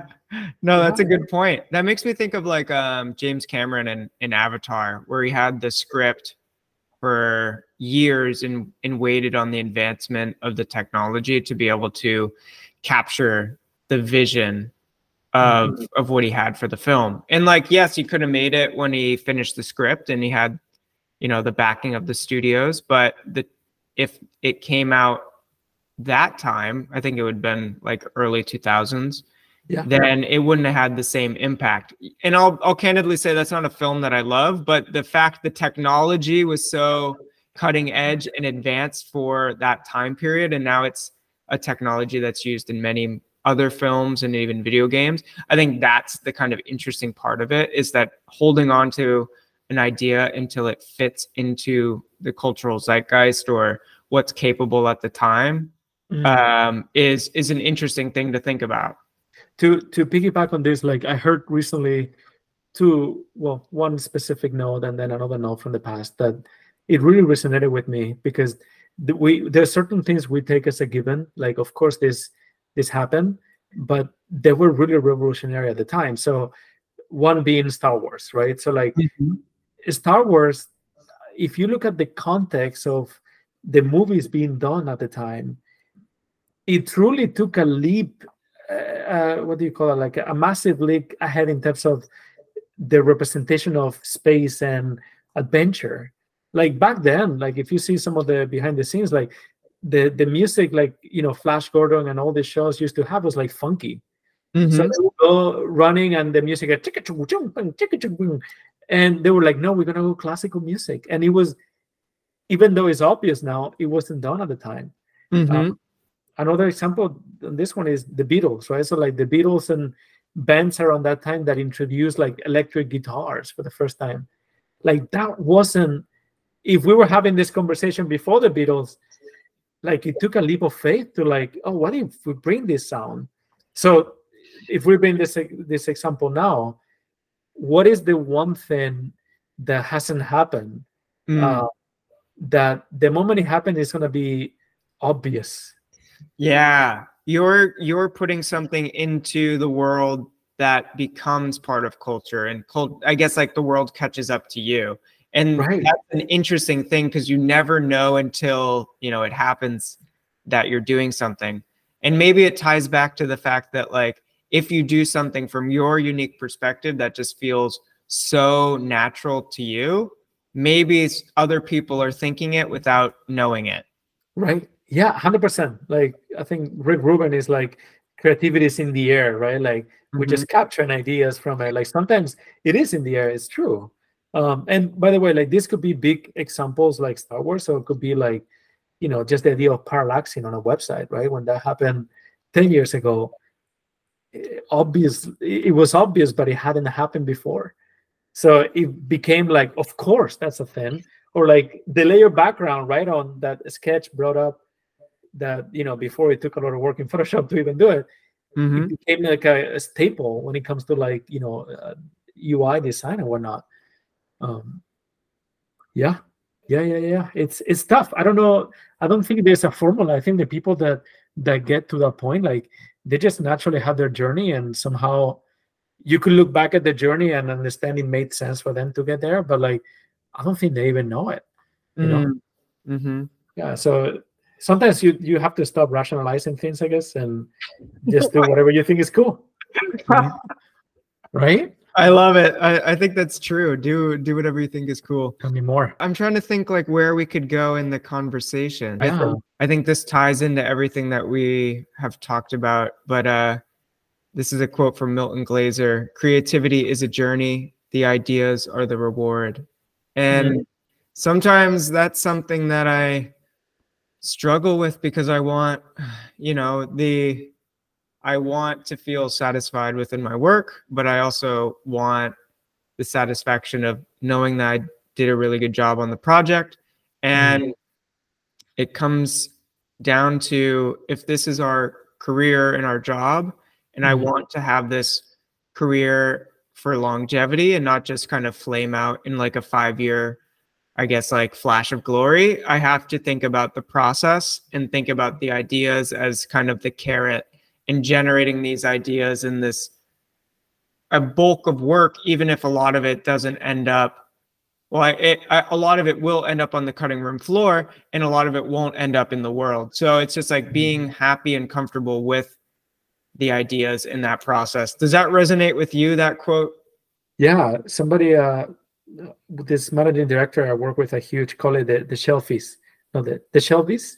Uh, like all the all the ideas that stay in the shelf, um, they never made it. We sometimes will will celebrate it. What are the shelfies this month? Well, we thought this it would be cool, but the client don't like it. It's okay uh, for the shelf shelfies. Um, yeah, I you know, to me like there's a lot of it's easy to just like like keep churning work and like i think there's enough inspiration sometimes almost too much that will allow you to like just keep churning work that is decent that you know clients are going to be happy with etc etc but there's always something special when when you're like really proud of the core idea and and you can like buck it up. And regardless if it happens or not i think those are the projects that years later you look back and you're like you know this looks you could say I, I i do things like this like this looks old now. I get it. But the idea like i still think that is a really good idea. Like maybe it goes beyond execution. It's, it's more like i think the, the execution ine- inevitably it responds to a moment in time. Yeah. but the idea is is what hopefully should transcend time right?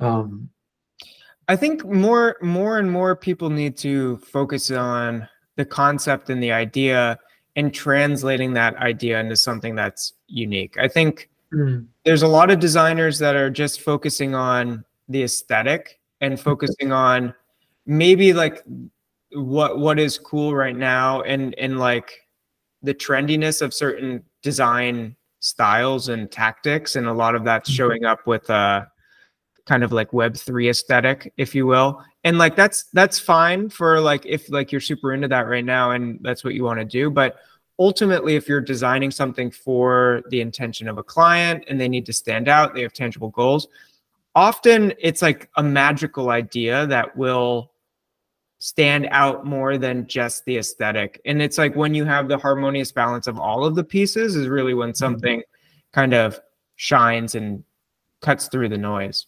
Right. Isn't that I think there's some parallel path to the evolution of a designer Hmm.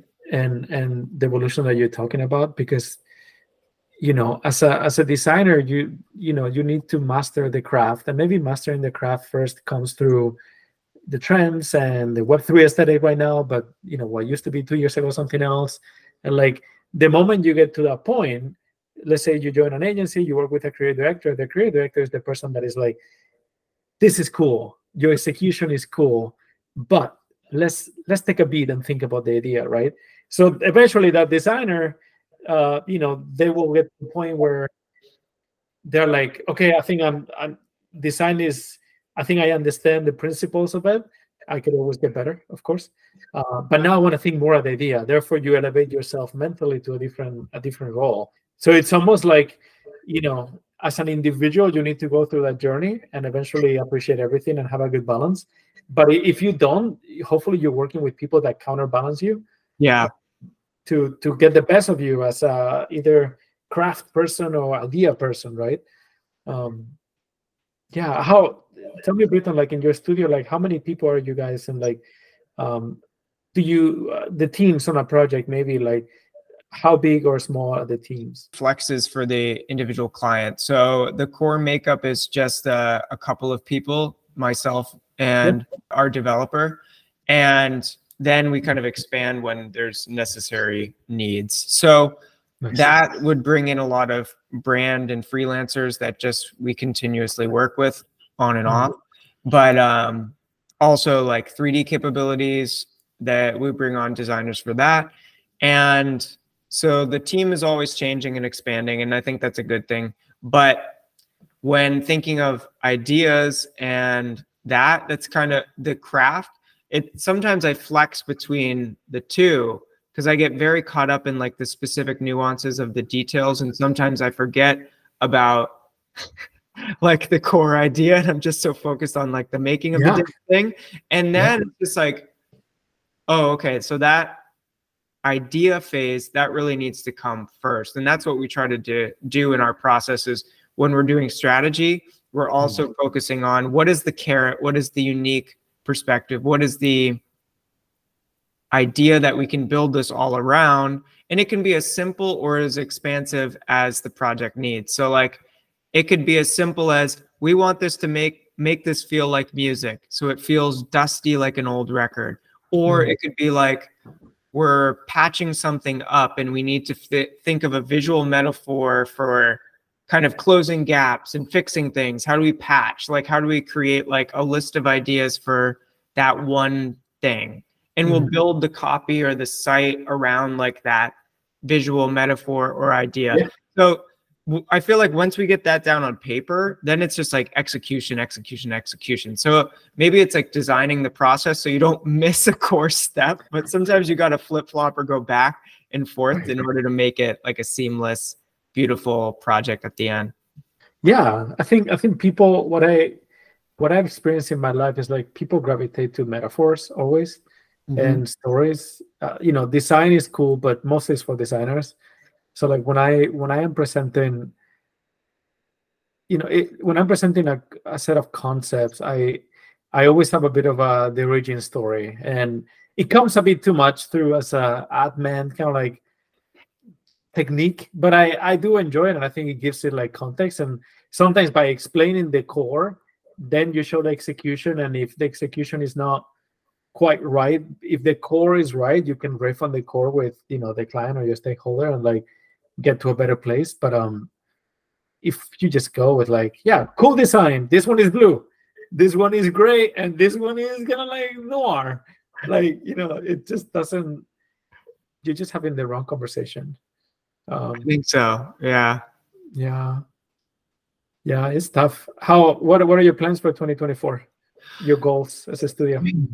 Goals as a studio, I think is well. We touched about like finances. I think just mm-hmm. get back fully on track, mm-hmm. get some, get a lot of savings in the bank. But obviously, that comes with having um, a steady, consistent flow of clients. So, again, trying to diversify income and this will we'll touch on what we talked about earlier where everyone's a teacher now but i'll finish the question first oh no so focusing on that, but also focusing on community and also kind of general brand building. So showing up more in the community.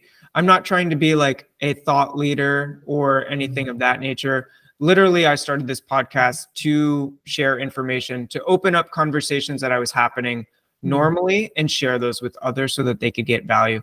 So I want to kind of know everyone because I love having these conversations and I just want to learn and continue to grow naturally. And hopefully, people can grow by a, a result of listening to this. So that's another byproduct.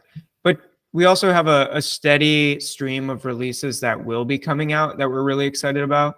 And I think that that'll generate some momentum, which I think is difficult when you're in an agency model and there's gaps in the business and you just don't know when things are releasing and then there's slowdowns. And so the steady stream of getting things out can be a little bit tricky. So you have to get clever about are you creating work? Are you doing like pet projects? How are you showing up online? Because mm. it is very easy to fall from someone's attention. Mm-hmm. And I mm-hmm. think like you using social media to stay on top of mind is really crucial now. And it's just being clever and doing it in a unique way that's very authentic, opposed to just like, I guess, like making things for the sake of making things, maybe having a care and a love and a passion behind it, an idea maybe behind it. Yeah, it's a it's it's that's a good point. Like I've I've been writing for the past maybe like two months a list of like studios to watch, mm. and it's a massive list already. Like there's a there's a lot of them. I think the you know the the the aftermath of of COVID and like the return to office and all this, like there there are a lot of oh, I've never seen in my life so many like, and this is not your case, but so many like two, three people like studios that mm-hmm. they did great work together in agency and now they're doing their own thing. And mm-hmm. some of them take the the path of the collective, as in like we're just an umbrella for individuals. Mm-hmm. Some of them are like, no, we're not. We're a box, and you hire us, and then we we do this. Um, but there there are a lot of them, and yeah, how do they how do they stay top of mind? Like it's not always with projects. You never know when a project's gonna go out. Depends mm-hmm. on your involvement in the project. But I I just learned today a project that I worked on for Riot Games just got killed as part of the new reorg. So like 3 mm. years later, that thing is dead now. Um, if I was depending on that for my PR, like oh yeah. that would be a disaster. Um, yeah, it's tough, but uh, definitely a lot of noise. And to your point of like everybody is a teacher, yeah, you is that something uh, you guys are thinking about? Well, so we we I made a course with Awwwards, and that is out. And if is it Awwwards or domestika? It's it's on Awwwards. They Awwwards reached out. I think this nice. was two years ago, and I made that. It's called the secret sauce. Which maybe if I was, maybe if it was today, I wouldn't call it that. Maybe I would call it that. Uh, it's all about the creative journey and the ideas of the rewards. And being a creative is hard, and, and you just have to feel it out, man. Uh, but I think you you learn and you grow, and that, the whole point of that course was kind of like fundamental ideas that don't change in branding and kind of focusing on strategy and like the idea creation and art direction, how they all kind of tie together. Um, I think that I think people should focus more on building authentic communities mm-hmm. and trying to do their best to help others without being quote unquote salesy. I don't think you need to ask for money all the time for in in the aspect of trying to get something from people i think you can share and be authentic and hopefully people will love that so much that they would want to compensate you in the end mm-hmm. um, but that could be a long nurturing process and i think a lot of people aren't in things for the long game mm-hmm. and i imagine that this podcast will be a very slow grind and i'm okay with that because i'm doing it for the the sake of the conversations and yeah. I think more people should have a mindset of that kind of longevity opposed to like the quick rich because I think that is just a made up thing. I think you got to put the grind in. Yeah, yeah, and you're doing the work. Like uh, I, I do admire, as I said at the beginning, like you're, if anything, you're getting to know a lot of like perspectives and a lot of people that you know different walks of life, but mm-hmm. somehow a similar destination. Um, so yeah, it's uh I'm sure it's gonna pay off in one way or another. yeah, definitely. I'm curious where you think designers should place their energies or I guess what should designers think about for their career over 2024 and maybe even the future? What are some essential skills, some methods, some techniques, some approaches, some ideas that I guess designers, creatives need to think about in order to kind of adapt to the radical change of technology mm-hmm. and. I guess just tools yep. and things that are on the market. Yeah, yeah. I think that you know, for the past like I'm gonna say five, six years, I've been every time I answer this question, I always say learn 3D. Mm. Like learn 3D, stop, stop being so precious about your you know your figma or your sketch or whatever. Just step into other territories. I feel since then there are a bunch of designers right now that are like more full stack i guess. Um, the world has changed though in the past year. I think if if you were studying the journey right now i will still do the taxing things of learning the fundamentals and that doesn't mean going to a you know design school for five years there are many ways mm-hmm. to do mm-hmm. it um, but I, I, think there's still like you know truths to to what we do there like that don't change you know mm-hmm. composition typography all those things they're they're just there um, i would definitely say still 3d i think 3d is a little bit like this money pit for companies where you know they, they invest on VR and for a hot second we're like, oh my god, VR, uh, it's gonna be great, you know. And then you try, you're like, oh, I'm so hot. I don't want to. um, I think it's having a, an Apple moment, and oh my god, if if if Apple cannot do it, nobody can.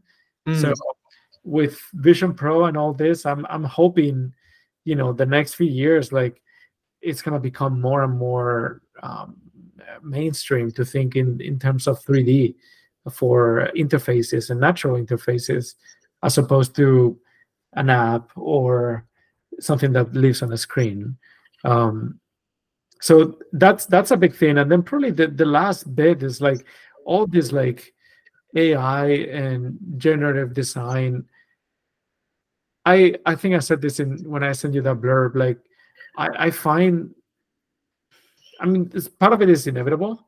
So mm-hmm. i think we should embrace it just like we embrace everything else. Like we should know the tools and we should be part of the journey and use them to our disposal. Like, you know, it's it's a great way to brainstorm ideas for a photo shoot, for example. Mm-hmm. Um, but I, I I also think like so. I guess my, my my advice to somebody starting today would be like, you know, be aware and like use them, but I it wouldn't be at the expense of again the fundamentals of like the craft or the understanding of user experience and all that. I think it's just yet another new tool you know? Yeah. Um, it makes me really sad. Overall like it's a tool that makes me really sad. Um, because you know i'm looking at the poster you have in the background like i look at it and i'm like what a beautiful illustration you know? And like the depth of it and like just the, the really small number of colors like it's just gorgeous if you hmm. told me that was done with Midjourney, I'll probably like, eh, okay, you know. That's exactly what my reaction would be too. Uh, this is from uh, 59 Parks. A shout out to that organization. Nice, nice. Yeah, it's like oh, like the the the the wave. It just it's gorgeous, just gorgeous. That, but I think what's gorgeous is imagine the the the handicraft, you know, of of putting that together. And when you take that out, like just it's just sad.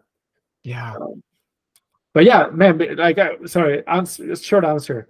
Being aware of all the tools, of course, keep your fundamentals solid and mm-hmm. like you know get ready for hopefully spatial and natural you know interfaces i don't know if that's going to crash yet again you know it hasn't taken off but at the same time it has in, in some ways right like i think maybe the vision pro reality is too far to mm. even be a thing but you know the probably the the Ray-Ban glasses in a couple of years will have some sort of minimal, you know, interface, something really small. Like I think it's gonna start creeping in. That's yeah. My, and you know, design is not always designing an interface. Sometimes it's selling an idea.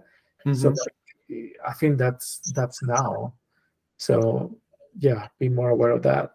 I think that is true with the the creative mindset Mm-hmm. Creativity applies to everything and ev- anything, really.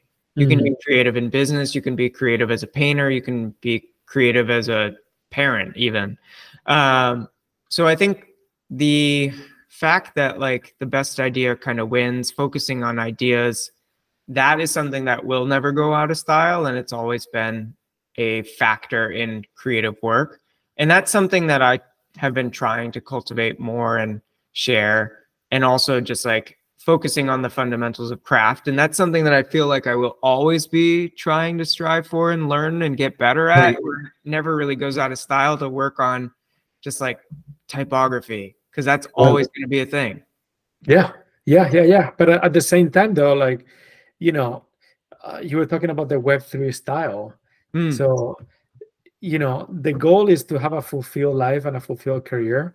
Um, in the umbrella of the Web three style, probably a lot of like small studios have grown and you know become a thing because of that style mm-hmm. right so it's a mix like yes for the fundamentals but like like collins is a great example of this solid fundamentals but every project is a banger because yeah. it's culturally there pentagram same thing um so it, it's a mix of both it's like we cannot disregard what i'm saying web 3 because you mentioned this before but mm-hmm. i i imagine it's glowy purple you know some nonsense uh, there. Um it's it's now or it's you know maybe six months ago one year ago. But uh yeah like we we can you know if, if we can apply like pentagram does this really well right? Like solid fundamentals but they always find something culturally and they advance it a little bit mm-hmm. like everything they do is just a perf- and this is not a critique i mean i'm nobody to critique pentagram but like i feel like one impression or interpretation of some of the work is that it's just one step ahead of what's here but it's 20 steps. It's just it just feels right. You see it like oh my god you guys just took this you know generative kind of like pebble thing and just took it two notches ahead and now it looks freaking fresh and brand new great job so uh, man, I'm, I'm i'm so tired a lot of talking I wore out Claudio. I do enjoy it, but uh, my stamina is uh, it's uh, coming down. I'm being honest. No, that's that's okay. I mean, as we're winding down here, and yeah. as we're getting to the end of our time, I like to pivot to some fun, fast questions. Oh. They don't have to be answered fast. I just like to call them that. Um, but what is one book, movie, or album that has changed you as a person? Wow. Wow, wow, wow, wow, wow. Um, I'm gonna have to think about this one. Yeah, this is not a fast question. Well, well, quickly as you're thinking about it, what is your go-to drink of choice? It doesn't have to be alcohol. Water. Nice. I, uh, no, I, you know, I, I, I drink socially. Like if if I have to drink, I, I drink and I enjoy it. But uh, I'm not like, I don't crave it, and I it's such a i don't think I, I have mature as an adult. Like i don't have my i don't i don't do like you know whiskey on the rocks in my chair at home you know. Never got there. I'm i'm a water person. I'm from spain. I should like wine. I don't like wine. Um if i if i have to drink uh you know alcohol or something i will get a been doing this for the past few years. Uh it's a spanish thing. It's called sweet vermouth. Well, mm. i don't think it's a spanish thing but uh it basically in spain or italy you eat it before a meal and mm. it increases your appetite. And um, yeah you know it's a sunny day. You're sitting in a in, in a terrace in a bar or whatever and you have your super mood there about to have lunch. It just feels great.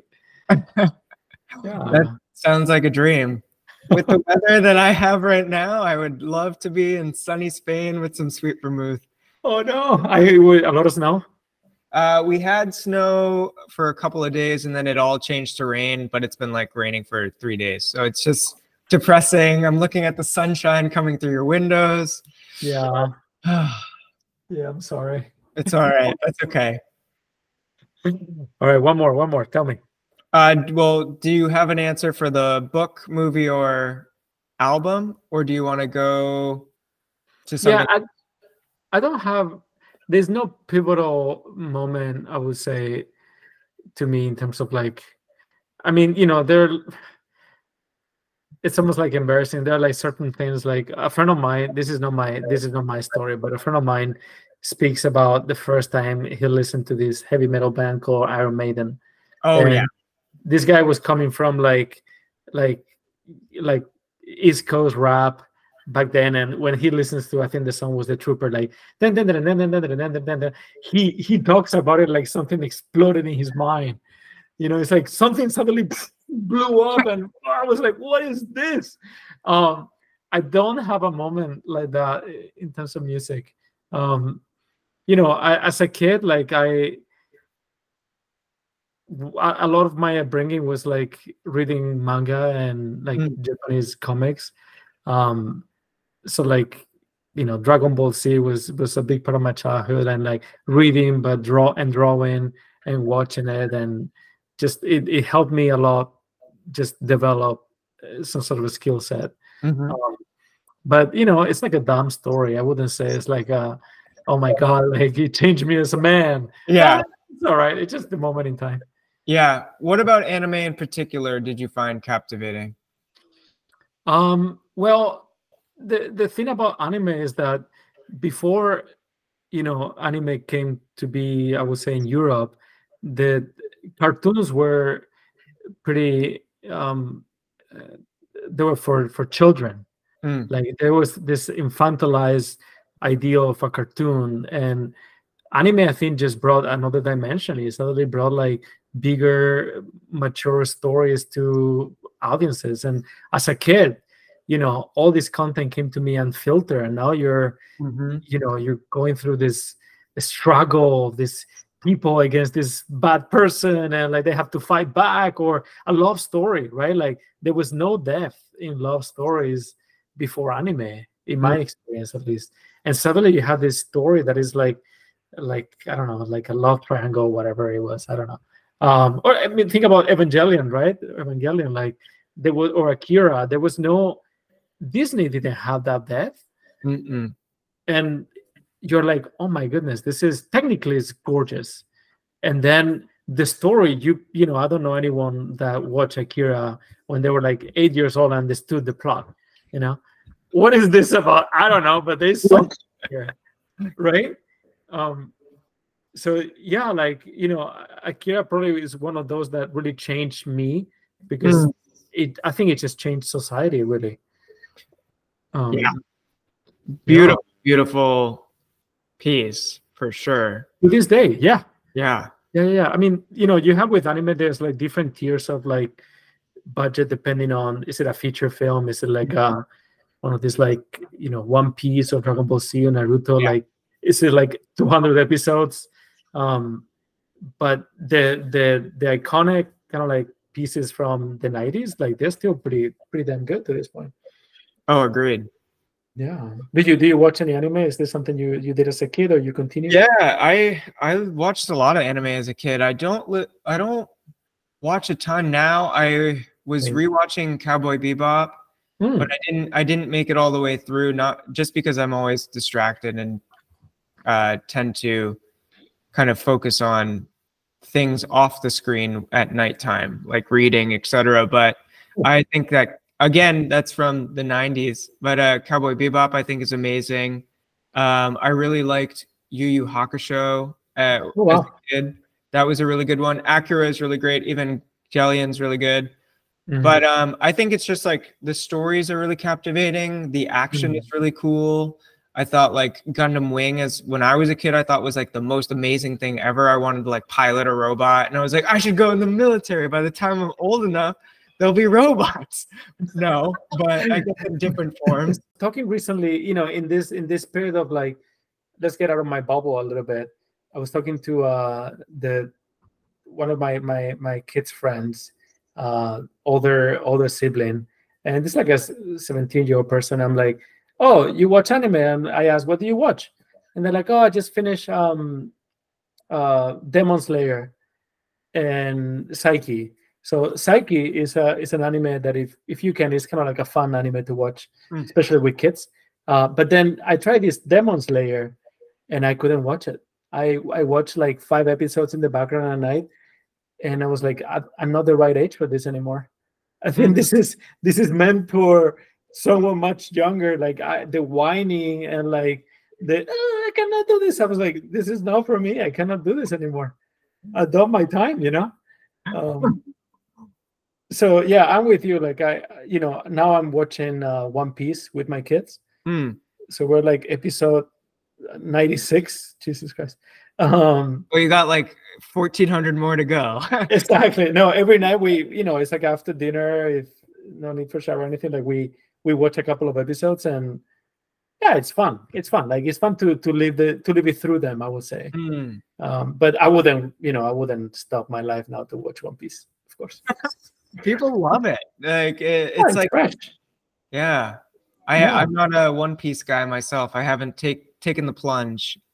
No, no, I, I me neither, right? Like to me, like I saw it, but I skipped it, and Mm. suddenly it's like, oh my god, this thing has been on going on for many years.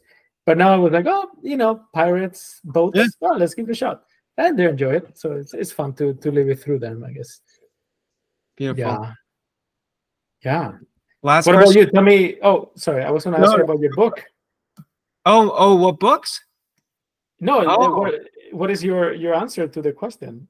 Oh my gosh. So it's funny. I, I had mentioned when I answered this question a few weeks ago, it was Iron Maiden as an example. Uh-huh. Like the I saw them, it was my second concert. I saw them live. It was when I was graduating eighth grade. It Nice. was the album where this Eddie the Zombie is on the tank. I forget what it's called. Mm. Um, but to answer this question, so let me think of a fresh answer. Because usually I go usually I go with music. So maybe I'll try to think of a film that changed me. I would say film or hmm.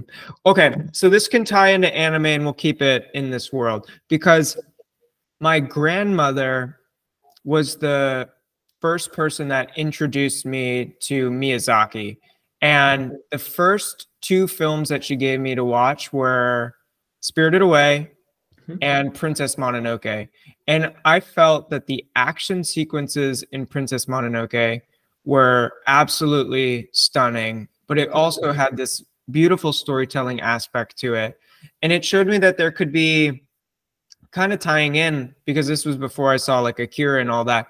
It showed that there could be darker stories and more life lessons than Mm. just like the the bubblegum stuff that was on like Toonami or like even Adult Swim. It it had depth. It had this core concept. And now I can Mhm. see like that is very much a, a fundamental built-in through line of all of Miyazaki's films. But I think it really showed that there could be more and it got me really interested in the aspect of like filmmaking and like the hero's journey and that's something that i think about within any kind of work that i'm doing is like what's the story? Who are the characters? I frame things with product design in particular is like what is the villain we're fighting?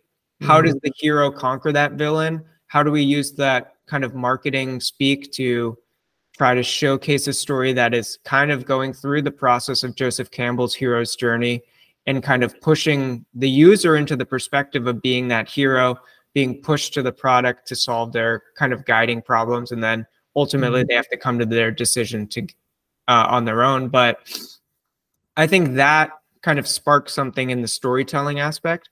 And I try to bring that into a lot of the world building and brand building that I do currently. So I'd say that is one that fundamentally did change me in how I think. Yeah, and now to to add to this, the the soundtrack of Princess Mononoke, it's gorgeous. Mm, It's it's one of the best. Like you know, you had like all these like cheapish kind of like tunes in anime, and suddenly like um he always Miyazaki always works with the same um like composer is Mm. Joe Hisaishi, and every every movie is like the soundtrack. It just hits you right. And I, I do still of all the movies I do still remember the the Princess Mononoke soundtrack. It was really good. mm.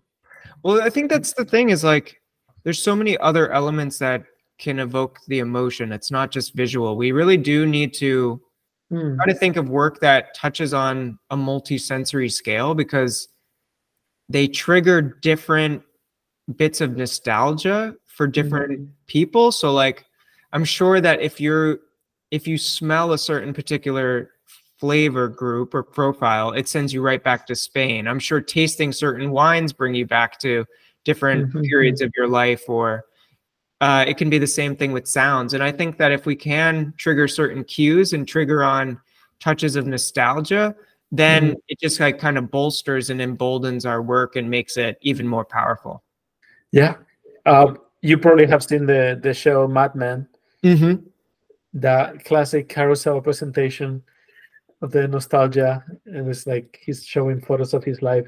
Just beautiful. Yeah, I agree. There's it's always like take a step back to go like a hundred steps forward. Mm-hmm. Yeah. You, like you cannot just go forward if you don't acknowledge and maybe bring an anchor from the past that people can relate to. Um, I don't know if you've been following like the whole debate, but like you know the the Rabbit AI right now, like this device came out uh, designed by Teenage Engineering, but it's its own company, and they sold like sixty thousand devices in like two weeks or something. Is they've done incredible, um, and essentially it's not that different from the product that uh, Humane uh, mm. has been working on. This pain as well that you have access to ChatGPT and all this and one of them is getting a lot of criticism and the other one is not and i i tend to think that it's almost like one had to come before just to to create the, the awareness so the second one could be successful mm-hmm. and it's just a shame that it's a different company it should have been the same company getting the critique but then getting the reward uh, but i do feel like if the successful one this rabbit r1 will have come first probably will have you know gotten a lot of critique that um, this other company has gotten. I don't know what this means in terms of sales or anything, but it's it's interesting that this the discourse around each company and how it's being how they're being portrayed, you know, by outlets and, and people on, on, on social and all that. It definitely is interesting. Sometimes it's it can be a blessing or a curse to be first. I don't know in, in terms of like brand and design how I don't know if there's a brand so hated. What what would you say is a brand that is deeply hated by uh by by customers or by by the community? Uh, I think like any internet provider, like everyone mm-hmm. hates mm. all uh, like their service providers. Like, yeah, everyone hates Verizon. Everyone hates Comcast. That's yeah. for some reason an industry that like we can always find ways to bitch and moan. Yeah, airlines too. Yeah, like I was there was a commercial this other day. like, oh, United now all flights have a monitor in the back, and I'm like, God damn it, United! Like you have deeper problems than monitors in the back. It's just so bad. But it is, yeah, it's it's not quite the same example though. But yeah. Yeah, I mean, like for the humane versus rabbit, I think you're right. Where just like people had to like see it, miss, not understand it, hate it, and then another thing was able to kind of hit it. Yeah. And and I don't know if anything necessarily changed. Maybe it was their marketing, maybe it was the perception that the brand is putting out. Humane has a different vibe than Rabbit. Rabbit feels younger and feels like it's for like a certain demographic of people. Like I don't know how I use that in my day-to-day life, and I don't think I'm the target, but like because I don't use like Chat GPT like to answer questions like in mm-hmm. general, but yeah. Oh, that actually a question for you though. So like, what what what tools have you integrated in your in your toolkit this past few years that this past few this past year that, that you didn't have before? I'm in talks with like some companies for AI podcast editing. Oh wow. And I think that could be interesting. Mm-hmm. But the thing is, like, I kind of like slicing and dicing it up. And like, I almost need to like train it specifically. Like, I could do this with a human. I would just film on Loom or some screen recording tool and just like literally annotate everything and why I'm doing it. And then mm-hmm. I could teach a human how to think the way I'm thinking. Maybe right. I could do that the same way with like an AI, but like it has to have the personality and the snap. And it's never mm-hmm. going to make like music choices the way that I make them. And maybe that could be like try to teach it, but I think it's like you need the human touch. But like in terms of like something that could like cut up timelines and like shrink things and cut out ums and ahs, beautiful. Mm-hmm. That's great. That's a perfect tool to integrate. It saves time. It's not like work that I want to do. I think anything like that that doesn't refine well that doesn't like take away from the craft is like yeah i really like basically i i agree with you like anything that takes away the busy work mm-hmm. busy work is not good like mm, and arms like that no human should be thinking about and scanning this video looking for that. Uh, but anything that just to I'm kind of like rephrasing what you said, like anything that leans on your creative perspective doesn't have to be replaced. I mean, what's the point? Yeah, you know? exactly. Yeah. Yeah, I haven't I I mean this past year I would say like ChatGPT I would say has become like a destination that I didn't have before. Um and it's it's not so much I think it's not so much a replacement of Google, it's just a different service that I didn't know it existed before, you know? Mm-hmm. Like it's I'm not going to like give me a list of um, restaurants around me to ChatGPT. It's more like specific questions, right? Like yeah, yeah. I think probably like the you know how uh, like your deepest secrets now exist in the in the list of chats with ChatGPT, like the the dumb questions you didn't think of asking. Mm-hmm. Now yeah. they're all there, uh, and th- those are things that you cannot. I mean, you could search for them in Google, I guess, but mm-hmm. it's a different thing. It, it's not so much a replacement for me in a, in a weird way. It, it like it, the summary aspect, I think, is nice. If you wanted like mm-hmm. more specific thing, like um, just to like churn through, and you're not clicking on multiple different web pages or browsers, but I think that aspect it can be helpful. Mm-hmm. Um, I mean, like, yeah, you can ask it to do certain things. I'm sure it's like more helpful like for a developer if they're just looking for a single result instead of going on like different forums or looking for one specific thing. Like in in my day-to-day life, I don't find that I use it too much. Maybe there's more ways that I can incorporate it that I haven't tried. Yeah. All right. What was the what was the uh, next question? Last last question is what is something outside of the world of design that you are really into right now? That is a great question. Um, and this is a, this is a no answer so far. Uh, I guess a couple of things. So I am.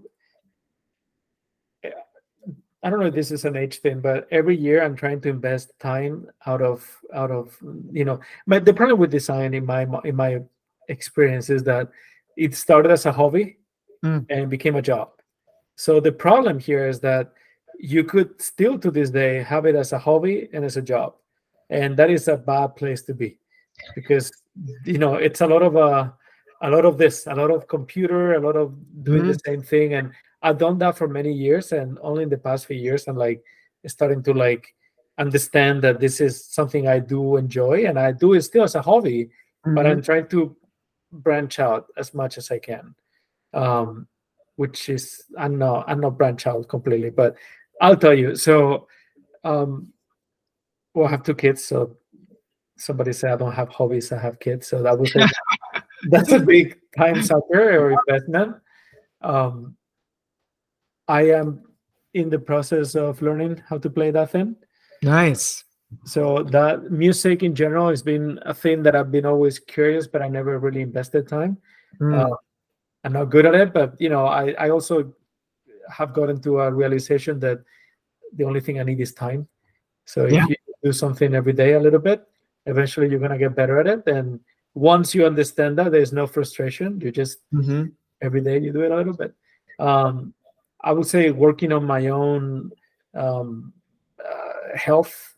I never mm. paid too much attention to it for the past year or so. Like I've gone a bit more like crazy in the just you know doing the strength exercises and whatnot.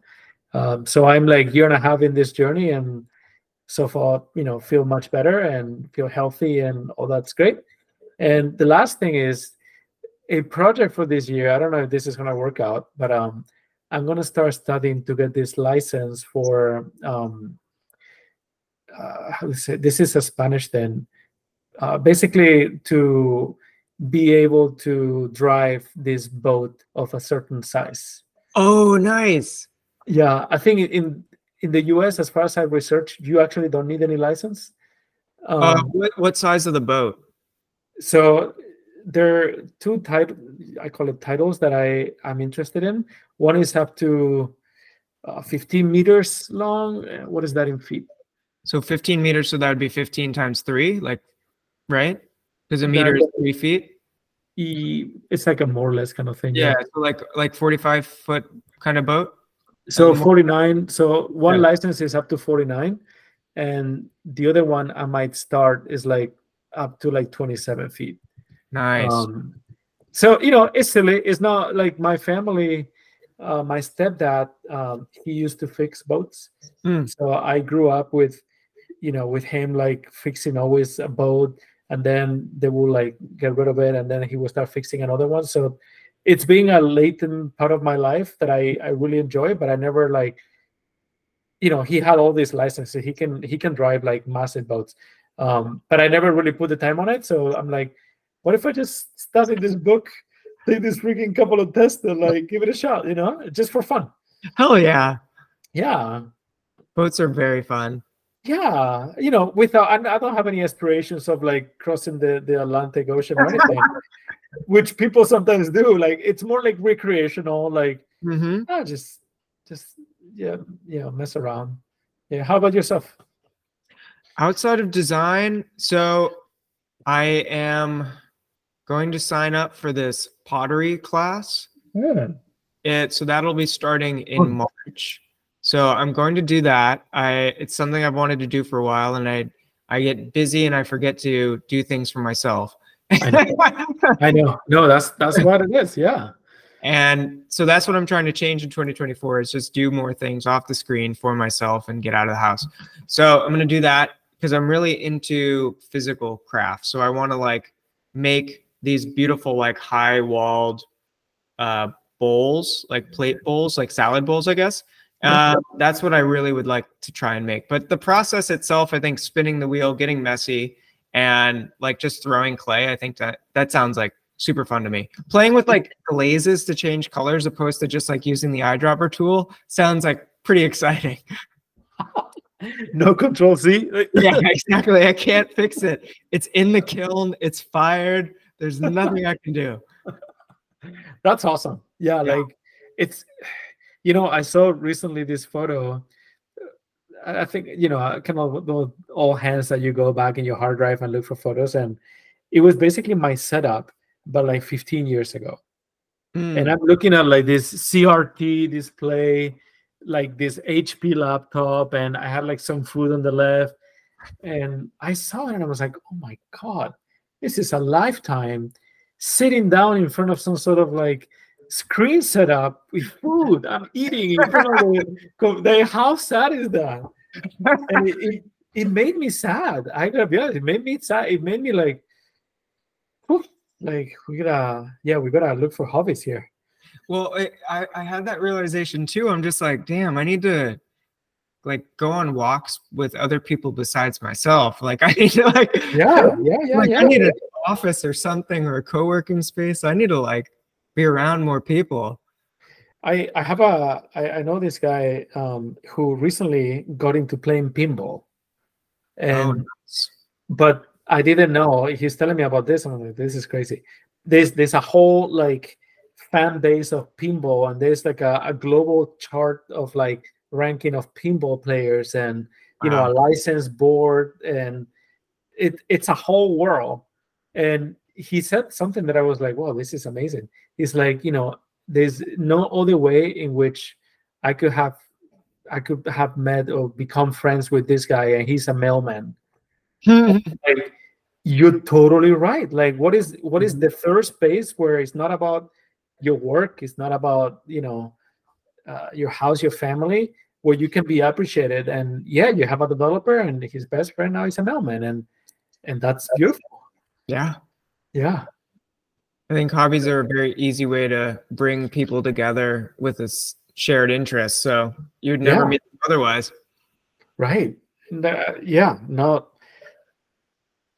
pinball man it's Honestly, I I was you know you never take that one. I never took that seriously, but there's a massive pinball community. I I didn't even think about. It's a thing, and I, I imagine just like with every other niche, right? It's always like this this buckets of people that are really into this one thing. hmm Yeah, like subcultures, I guess. Yeah. Yeah, nice. That sounds healthy. I'm happy for you. Thank you. I appreciate it. Well, I guess we are winding down. we're coming to a close. Claudio, is there any last words that you would like to share with the audience? Any wise words? Any products that you want to promote? Uh, anything at all? No promotion. I mean, Opal camera, give it a shot. It's great. We worked pretty hard on it. Um, words of wisdom, I guess.